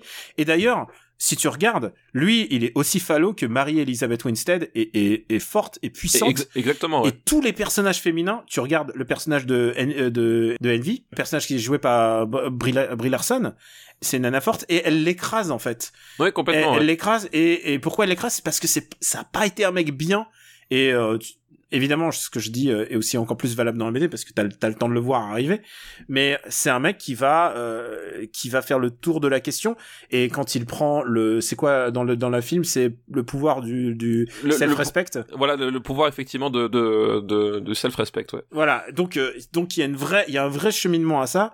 Et donc tu dis qu'il est falot et peut-être que peut-être que oui c'est ça qui fait la force du film mais c'est aussi je pense que commercialement ça a fait aussi sa faiblesse. Ah bah Moi, oui je, non, je mais- pense que c'est je pense que si tu avais mis si tu mettais euh, un mec euh, Chris Chris Hemsworth. Hemsworth voilà évidemment tu fais des entrées mais tu fais pas le même film. Tu fais et pas le même film ouais. tu fais pas le même film et surtout tu racontes pas la même chose ouais complètement ouais. et c'est pour ça aussi que ça ça a plu à une euh, c'est pour ça que c'est devenu un, fi- un film culte en, enfin ça a fait des millions d'entrées quand même faut pas exagérer mais c'est pour ça que c'est devenu un film culte c'est que les gens qui l'ont vu ont compris ce que c'est que en fait c'est un film de hipster c'est un film de super-héros hipster ah bah eux non mais il y a il y a il y a, y a- complètement de ça bah le, le- c'est pour ça qu'on le redécouvre euh, de chaque année un peu plus Voilà, et, et c'est parce que parce que cet univers en fait euh, fonctionne aussi euh, en vase clos sur ses propres bases aussi. Enfin Mhm. voilà. Euh, mais euh, c'est un c'est- un film qui arrive aussi à être euh, parce que c'est c'est extrêmement vigoureux. C'est un film, c'est- c'est, je pense, un des Edgar Wright le monté le plus le plus speed de tous. Ah bah Euh, oui Bah, c'est vraiment, bah, quoi, il est surnaturel c'est vraiment le, le, le rythme de montage de, de ce film-là. Edgar Wright est pas connu pour faire des, des films euh, spécialement contemplatifs, hein, évidemment. Mm. Euh, mais celui-là, je trouve que c'est vraiment le plus speed de tous. Et il arrive à, à, à- à trouver les idées euh, pour que ce soit pas insupportable. Et, et ça aussi, c'est un truc que très peu arrive à faire quoi. Mm. Euh, c'est c'est hyper speed, c'est la limite de l'hystérie, mais ça l'est jamais complètement parce que tu te rends compte que c'est vraiment au service du film et de son message et que c'est ça qui fait que que c'est que c'est génial au final quoi. Et je j'ai même pas parlé de son collège. Il est joué par Kieran Culkin, que j'ai ah revu, oui, que oui, j'ai le, le- dans, le frère d'eux. Dans, dans Succession. Et, euh, et il est, il est vraiment, il est, il est super. Oui, Il est, il est et- passif agressif. Il est fabuleux. C'est ça que j'aime, c'est qu'en plus son personnage il a pas beaucoup de temps de présence à l'écran, mais chacune de ses apparitions elle est géniale parce que euh, ouais il a une vraie personnalité que tu comprends en, en l'espace de deux trois plans, deux trois répliques et ces répliques elles sont tout le temps mortelles quoi. Mais peut-être que euh, il joue pas à la PS, euh, à la PSP. C'est peut-être ça qui a fait qu'il a gâché le film, en fait, comme dans la BD, alors qu'il joue à la PSP. Euh, bon, on va le classer. Oui, on va classer Scott Pilgrim euh, versus The World puisque c'est le Ouais, titre. euh, euh, en français, et le, le titre français, c'est quoi du coup? C'est, euh, je pense que c'est les Scott Pilgrim tout court. Hein. Scott Pilgrim tout court. Ok. Bon, écoute, Je- euh, je- les bonnes résolutions, je mets le titre français pour que les gens s'y repèrent. Scott Pilgrim, le titre tout court, ouais. Où est-ce qu'on le met? Personnellement, je serais tenté de mettre Scott Pilgrim à la première place. Hmm. Mais je peux entendre qu'il reste à la deuxième place. Moi, je trouve que It Follows, thématiquement, est beaucoup plus fort. C'est vrai. Mais après, si tu me demandes... Euh... Bah, en termes de plaisir ressenti, c'est sûr que Scott Pilgrim, c'est voilà, It Follows, c'est pas un film de Tu vois, plaisir, quoi. Tu vois, euh... Madame, on en parlait euh, parce que je lui ai dit, tu sais, aujourd'hui on va parler d'It Follows, elle connaissait pas It Follows, et je Ouais. lui ai juste dit le pitch et elle était intéressée en fait. Et si tu me disais quel film je lui fais voir, bon, elle a vu euh, Scott Pilgrim, mais quel film je lui fais voir, je lui dirais It Follows est plus intéressant en fait. Écoute, moi, ça me va, deuxième place, parfait. Ça te va? Parfait, nickel. Voilà. Mais ça veut pas dire que Scott Pilgrim est, est pas bien. Hein, euh, Scott Pilgrim, genre j'ai le DVD là, je le regarderai avec grand plaisir. Une, euh, je sais pas combien de fois je l'ai vu, mais euh, Euh, Une beaucoup de fois thèse. voilà. mais tout manière, il est, il est au-dessus de mes roues, voilà. Oui, et ce, qui- et, ce, qui- et ce qui veut déjà dire beaucoup. Ouais. Et ça rime en plus. Et, euh, et ben je crois que c'était notre dernier film pour aujourd'hui. C'était notre dernier film pour aujourd'hui, effectivement. Alors tu sais ce quoi? On va pas le faire souvent. Nous avons combien? Neuf films. Eh ouais, eh ouais. T'as vu ça, la productivité du marbre? Alors allons-y. Euh, le premier du marbre, c'est It Follows. donc il était premier. Il, euh, est reste, resté il premier. reste premier au moins jusqu'à l'épisode suivant. Euh, deuxième. Scott Pilgrim contre le reste du monde. Troisième. Troisième, c'est Meru. Euh, Quatrième, on a la cabane dans les bois. Cinquième, c'est Ant-Man. Et euh, premier film Marvel de la liste. Premier film d'un- plus haut euh, film Marvel, mais aussi euh, plus mauvais film Marvel de, du marbre pour le Ouais, moment dans les années 2010. 127 heures, ouais, un film, un film. un film. Tron l'héritage, un film moins bien. Moins un film. Karate Kid, qui était... Alors voilà, c'est ça la surprise, c'est que le dernier... C'est fait Le- déjà détrôner. Le dernier a été détrôné. Karate Kid n'est pas le pire film de cette décennie, puisque pour l'instant, le pire film des années 2010, C'est c'est Pixels. Pixels. Et honnêtement, pour venir chatouiller Pixels, il faut que le film, pour moi en tout cas, il faut que ça me répugne. Pixel ne me ré- Pixel ne me répugne pas. Mais euh, On en trouvera sans doute. on en trouvera sans doute. Je- Et- Essayez de trouver un film avec une histoire de rédemption et un mec qui a un mauvais accent russe. Voilà, vous, vous aurez la timbale. C'est c'est mon algorithme. Essayez de faire en sorte qu'ils suivent une ligne de couleur qui est verte. ah bah voilà, bah c'est tout pour aujourd'hui, c'est tout pour notre premier épisode. J'ai trouvé que on a- notre choix était quand même assez éclectique. Oui, on a, on, a eu de tout, euh, on a eu de tout, c'est vrai, c'est vrai. Certes, il n'y a pas encore de film français, mais euh, préparez-vous. Préparez-vous. J'ai dit que pour le premier épisode, pour le premier épisode, on va pas, on va pas sortir les gumbox quoi. Mais Et, et c'est là qu'on voit que t'as une notion de film très très large en fait. Hein. Vraiment, il y a des Mm. fois. ah, euh, tu sais quoi Pour moi, un film, c'est c'est un, un long métrage. Voilà, c'est ça. Voilà, c'est ça. Et d'ailleurs, on fait bien de le préciser parce qu'on a, on a eu des, des, des questions. Euh, bien entendu que les exclusivités Netflix, euh, Ah oui, bien sûr. Amazon, euh, ce que vous voulez, elles, elles intègrent le, le marbre comme on a intégré euh, les, D- les DTV. Enfin, je vous rappelle qu'on est quand même l'émission qui a classé euh, l'impasse 2, tu vois. Ouais, l'impasse 2, euh, enfin... pff, Voilà, donc euh, rien nous arrête euh, à ce moment-là. Tu sais quoi, je voulais vraiment, je me suis dit, pour le premier épisode, je vais prendre Bright comme exemple pour montrer qu'on les classe. Et tu sais quoi, je me suis dit, non, c'est trop cruel, encore une fois, pour Will Smith. oui, égrénons la carrière de Will Smith sur plusieurs épisodes. Tu as oui, raison. voilà, genre. Et en plus, en plus, il est sorti il y a pas si longtemps, et on en a déjà parlé dans, dans After Eight, donc autant, tu sais, autant laisser passer du temps. C'est ça, c'est vrai que les gens oublient. Il y a beaucoup de, là, pour l'instant, on a quand même une dominante de début du, début de décennie, quand même. Papa, euh, quelle va être euh, ta première recommandation euh, pour cette décennie? Eh bien, ça va être une recommandation jeu vidéo finalement. Voilà, on reste dans la thématique. Euh, un jeu vidéo euh, indépendant qui euh, qui a été édité chez chez Devolver. Donc Devolver, c'est des mecs que globalement j'aime bien, mais je pense que toi aussi, c'est c'est le genre de, de type. Genre de ligne éditoriale qui est assez intéressante, c'est développeurs indépendants qui, qui, qui sont sur des projets parfois un peu un peu barrés. Et euh, le jeu que je vais recommander, c'est un jeu un peu barré, sorti en, en, en 2019, euh, disponible sur PC et Nintendo Switch. Euh, ce jeu, ça s'appelle Ape Out, donc euh, la grande évasion de, du grand singe, on va dire. Euh, et le principe est très simple, c'est un, un, jeu vu du dessus, un peu comme Hotline Miami, où globalement tu peux faire que trois actions, te déplacer, attraper et pousser. Tu, le principe est assez simple. Et avec ça, bah, tu vas devoir diriger ton singe pour t'échapper de, de niveaux de plus en plus tortueux. Euh, le truc génial avec Ape Out, c'est que euh, déjà c'est porté par une bande son euh, jazzy où chacune de tes actions va rajouter en fait une euh, euh, va rajouter une, une, ligne dans la dans la partie rythmique. Donc évidemment pour un, pour le batteur que je suis, c'est c'est très drôle de jouer un jeu où quand tu tu, tu bastonnes un mec, bah ça rajoute un coup de crash ou un coup de caisse claire. Voilà, forcément moi ça me parle beaucoup. Euh, et le truc aussi, c'est que c'est un jeu hyper frénétique. C'est un jeu court, hein, je, vous, vous le cache pas, c'est même très, même très court. Hein, tu, peux voir la, fin assez facilement. Après, tu peux relancer en difficile, mais voilà, si tu veux juste voir la, fin, euh, ça va assez vite. Mais il y a un, y a un côté exutoire qui est vraiment euh, vraiment génial quoi c'est vraiment ce, côté cette brutalité qui sort d'un seul coup parce que aussi le jeu est supporté par une direction artistique que je trouve vraiment fabuleuse c'est à dire que c'est fait beaucoup avec euh, des, euh, des, des grands aplats de couleurs et des euh, et des textures qui sont euh, qui rappellent un peu le, le euh, soit le, le, le, vieux grain de cinéma soit le le, vieux vinyle avec des couleurs très très flashy. Le, le, singe par exemple est extrêmement orange les ennemis sont blancs et quand tu les quand tu envoies un ennemi contre un mur il fait des énormes taches de sang sur je sais pas 5 6 mètres carrés. Les, les, les, murs sont sont verts vert bleu t'as la lumière change régulièrement dans les niveaux. Enfin il y a un côté un peu psychédélique euh, psychédélique et extrêmement euh, voilà extrêmement euh, nerveux extrêmement euh, extrêmement jouissif dedans.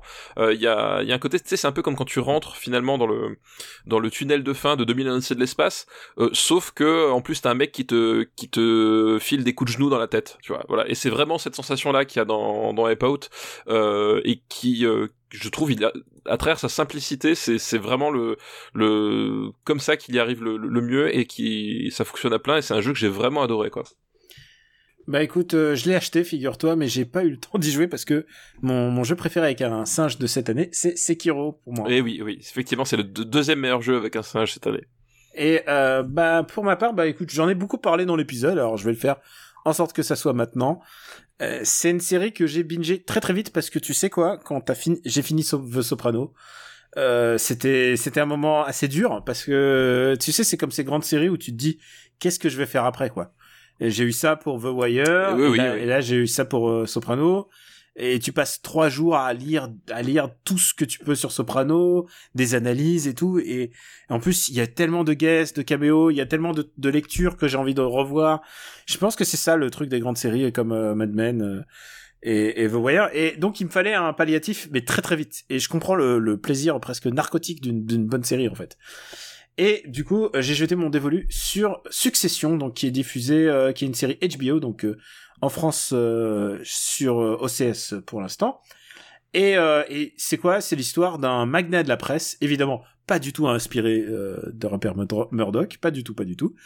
Et, euh, aucun, et, aucun lien fils unique. et tu sais quoi? C'est ça qui est génial avec euh, quand t'es euh, un grand patron de presse. Et ça, c'est partout dans le monde, hein, que tu sois australien, que tu sois américain ou même français. C'est que euh, c'est un droit divin en fait. C'est un droit, c'est la royauté en fait. Évidemment, quand je dis ça, je pense pas du tout à Lagardère, pas du tout, pas du tout. Bah non, non, non, non, non. Et du coup, euh, bah ce qui est fascinant dans Succession, bah donc c'est un mec qui jouait, c'est le Logan Roy qui joué par Brian Cox. Et euh, bah, patron presse vieillissant, il a même une, euh, un AVC lors du, du, premier, euh, du premier épisode. Et donc, il doit préparer sa succession. Mais le problème, c'est que euh, Brian Cox, il ne fait confiance que à Brian Cox. Il a quatre enfants, mais il les martyrise.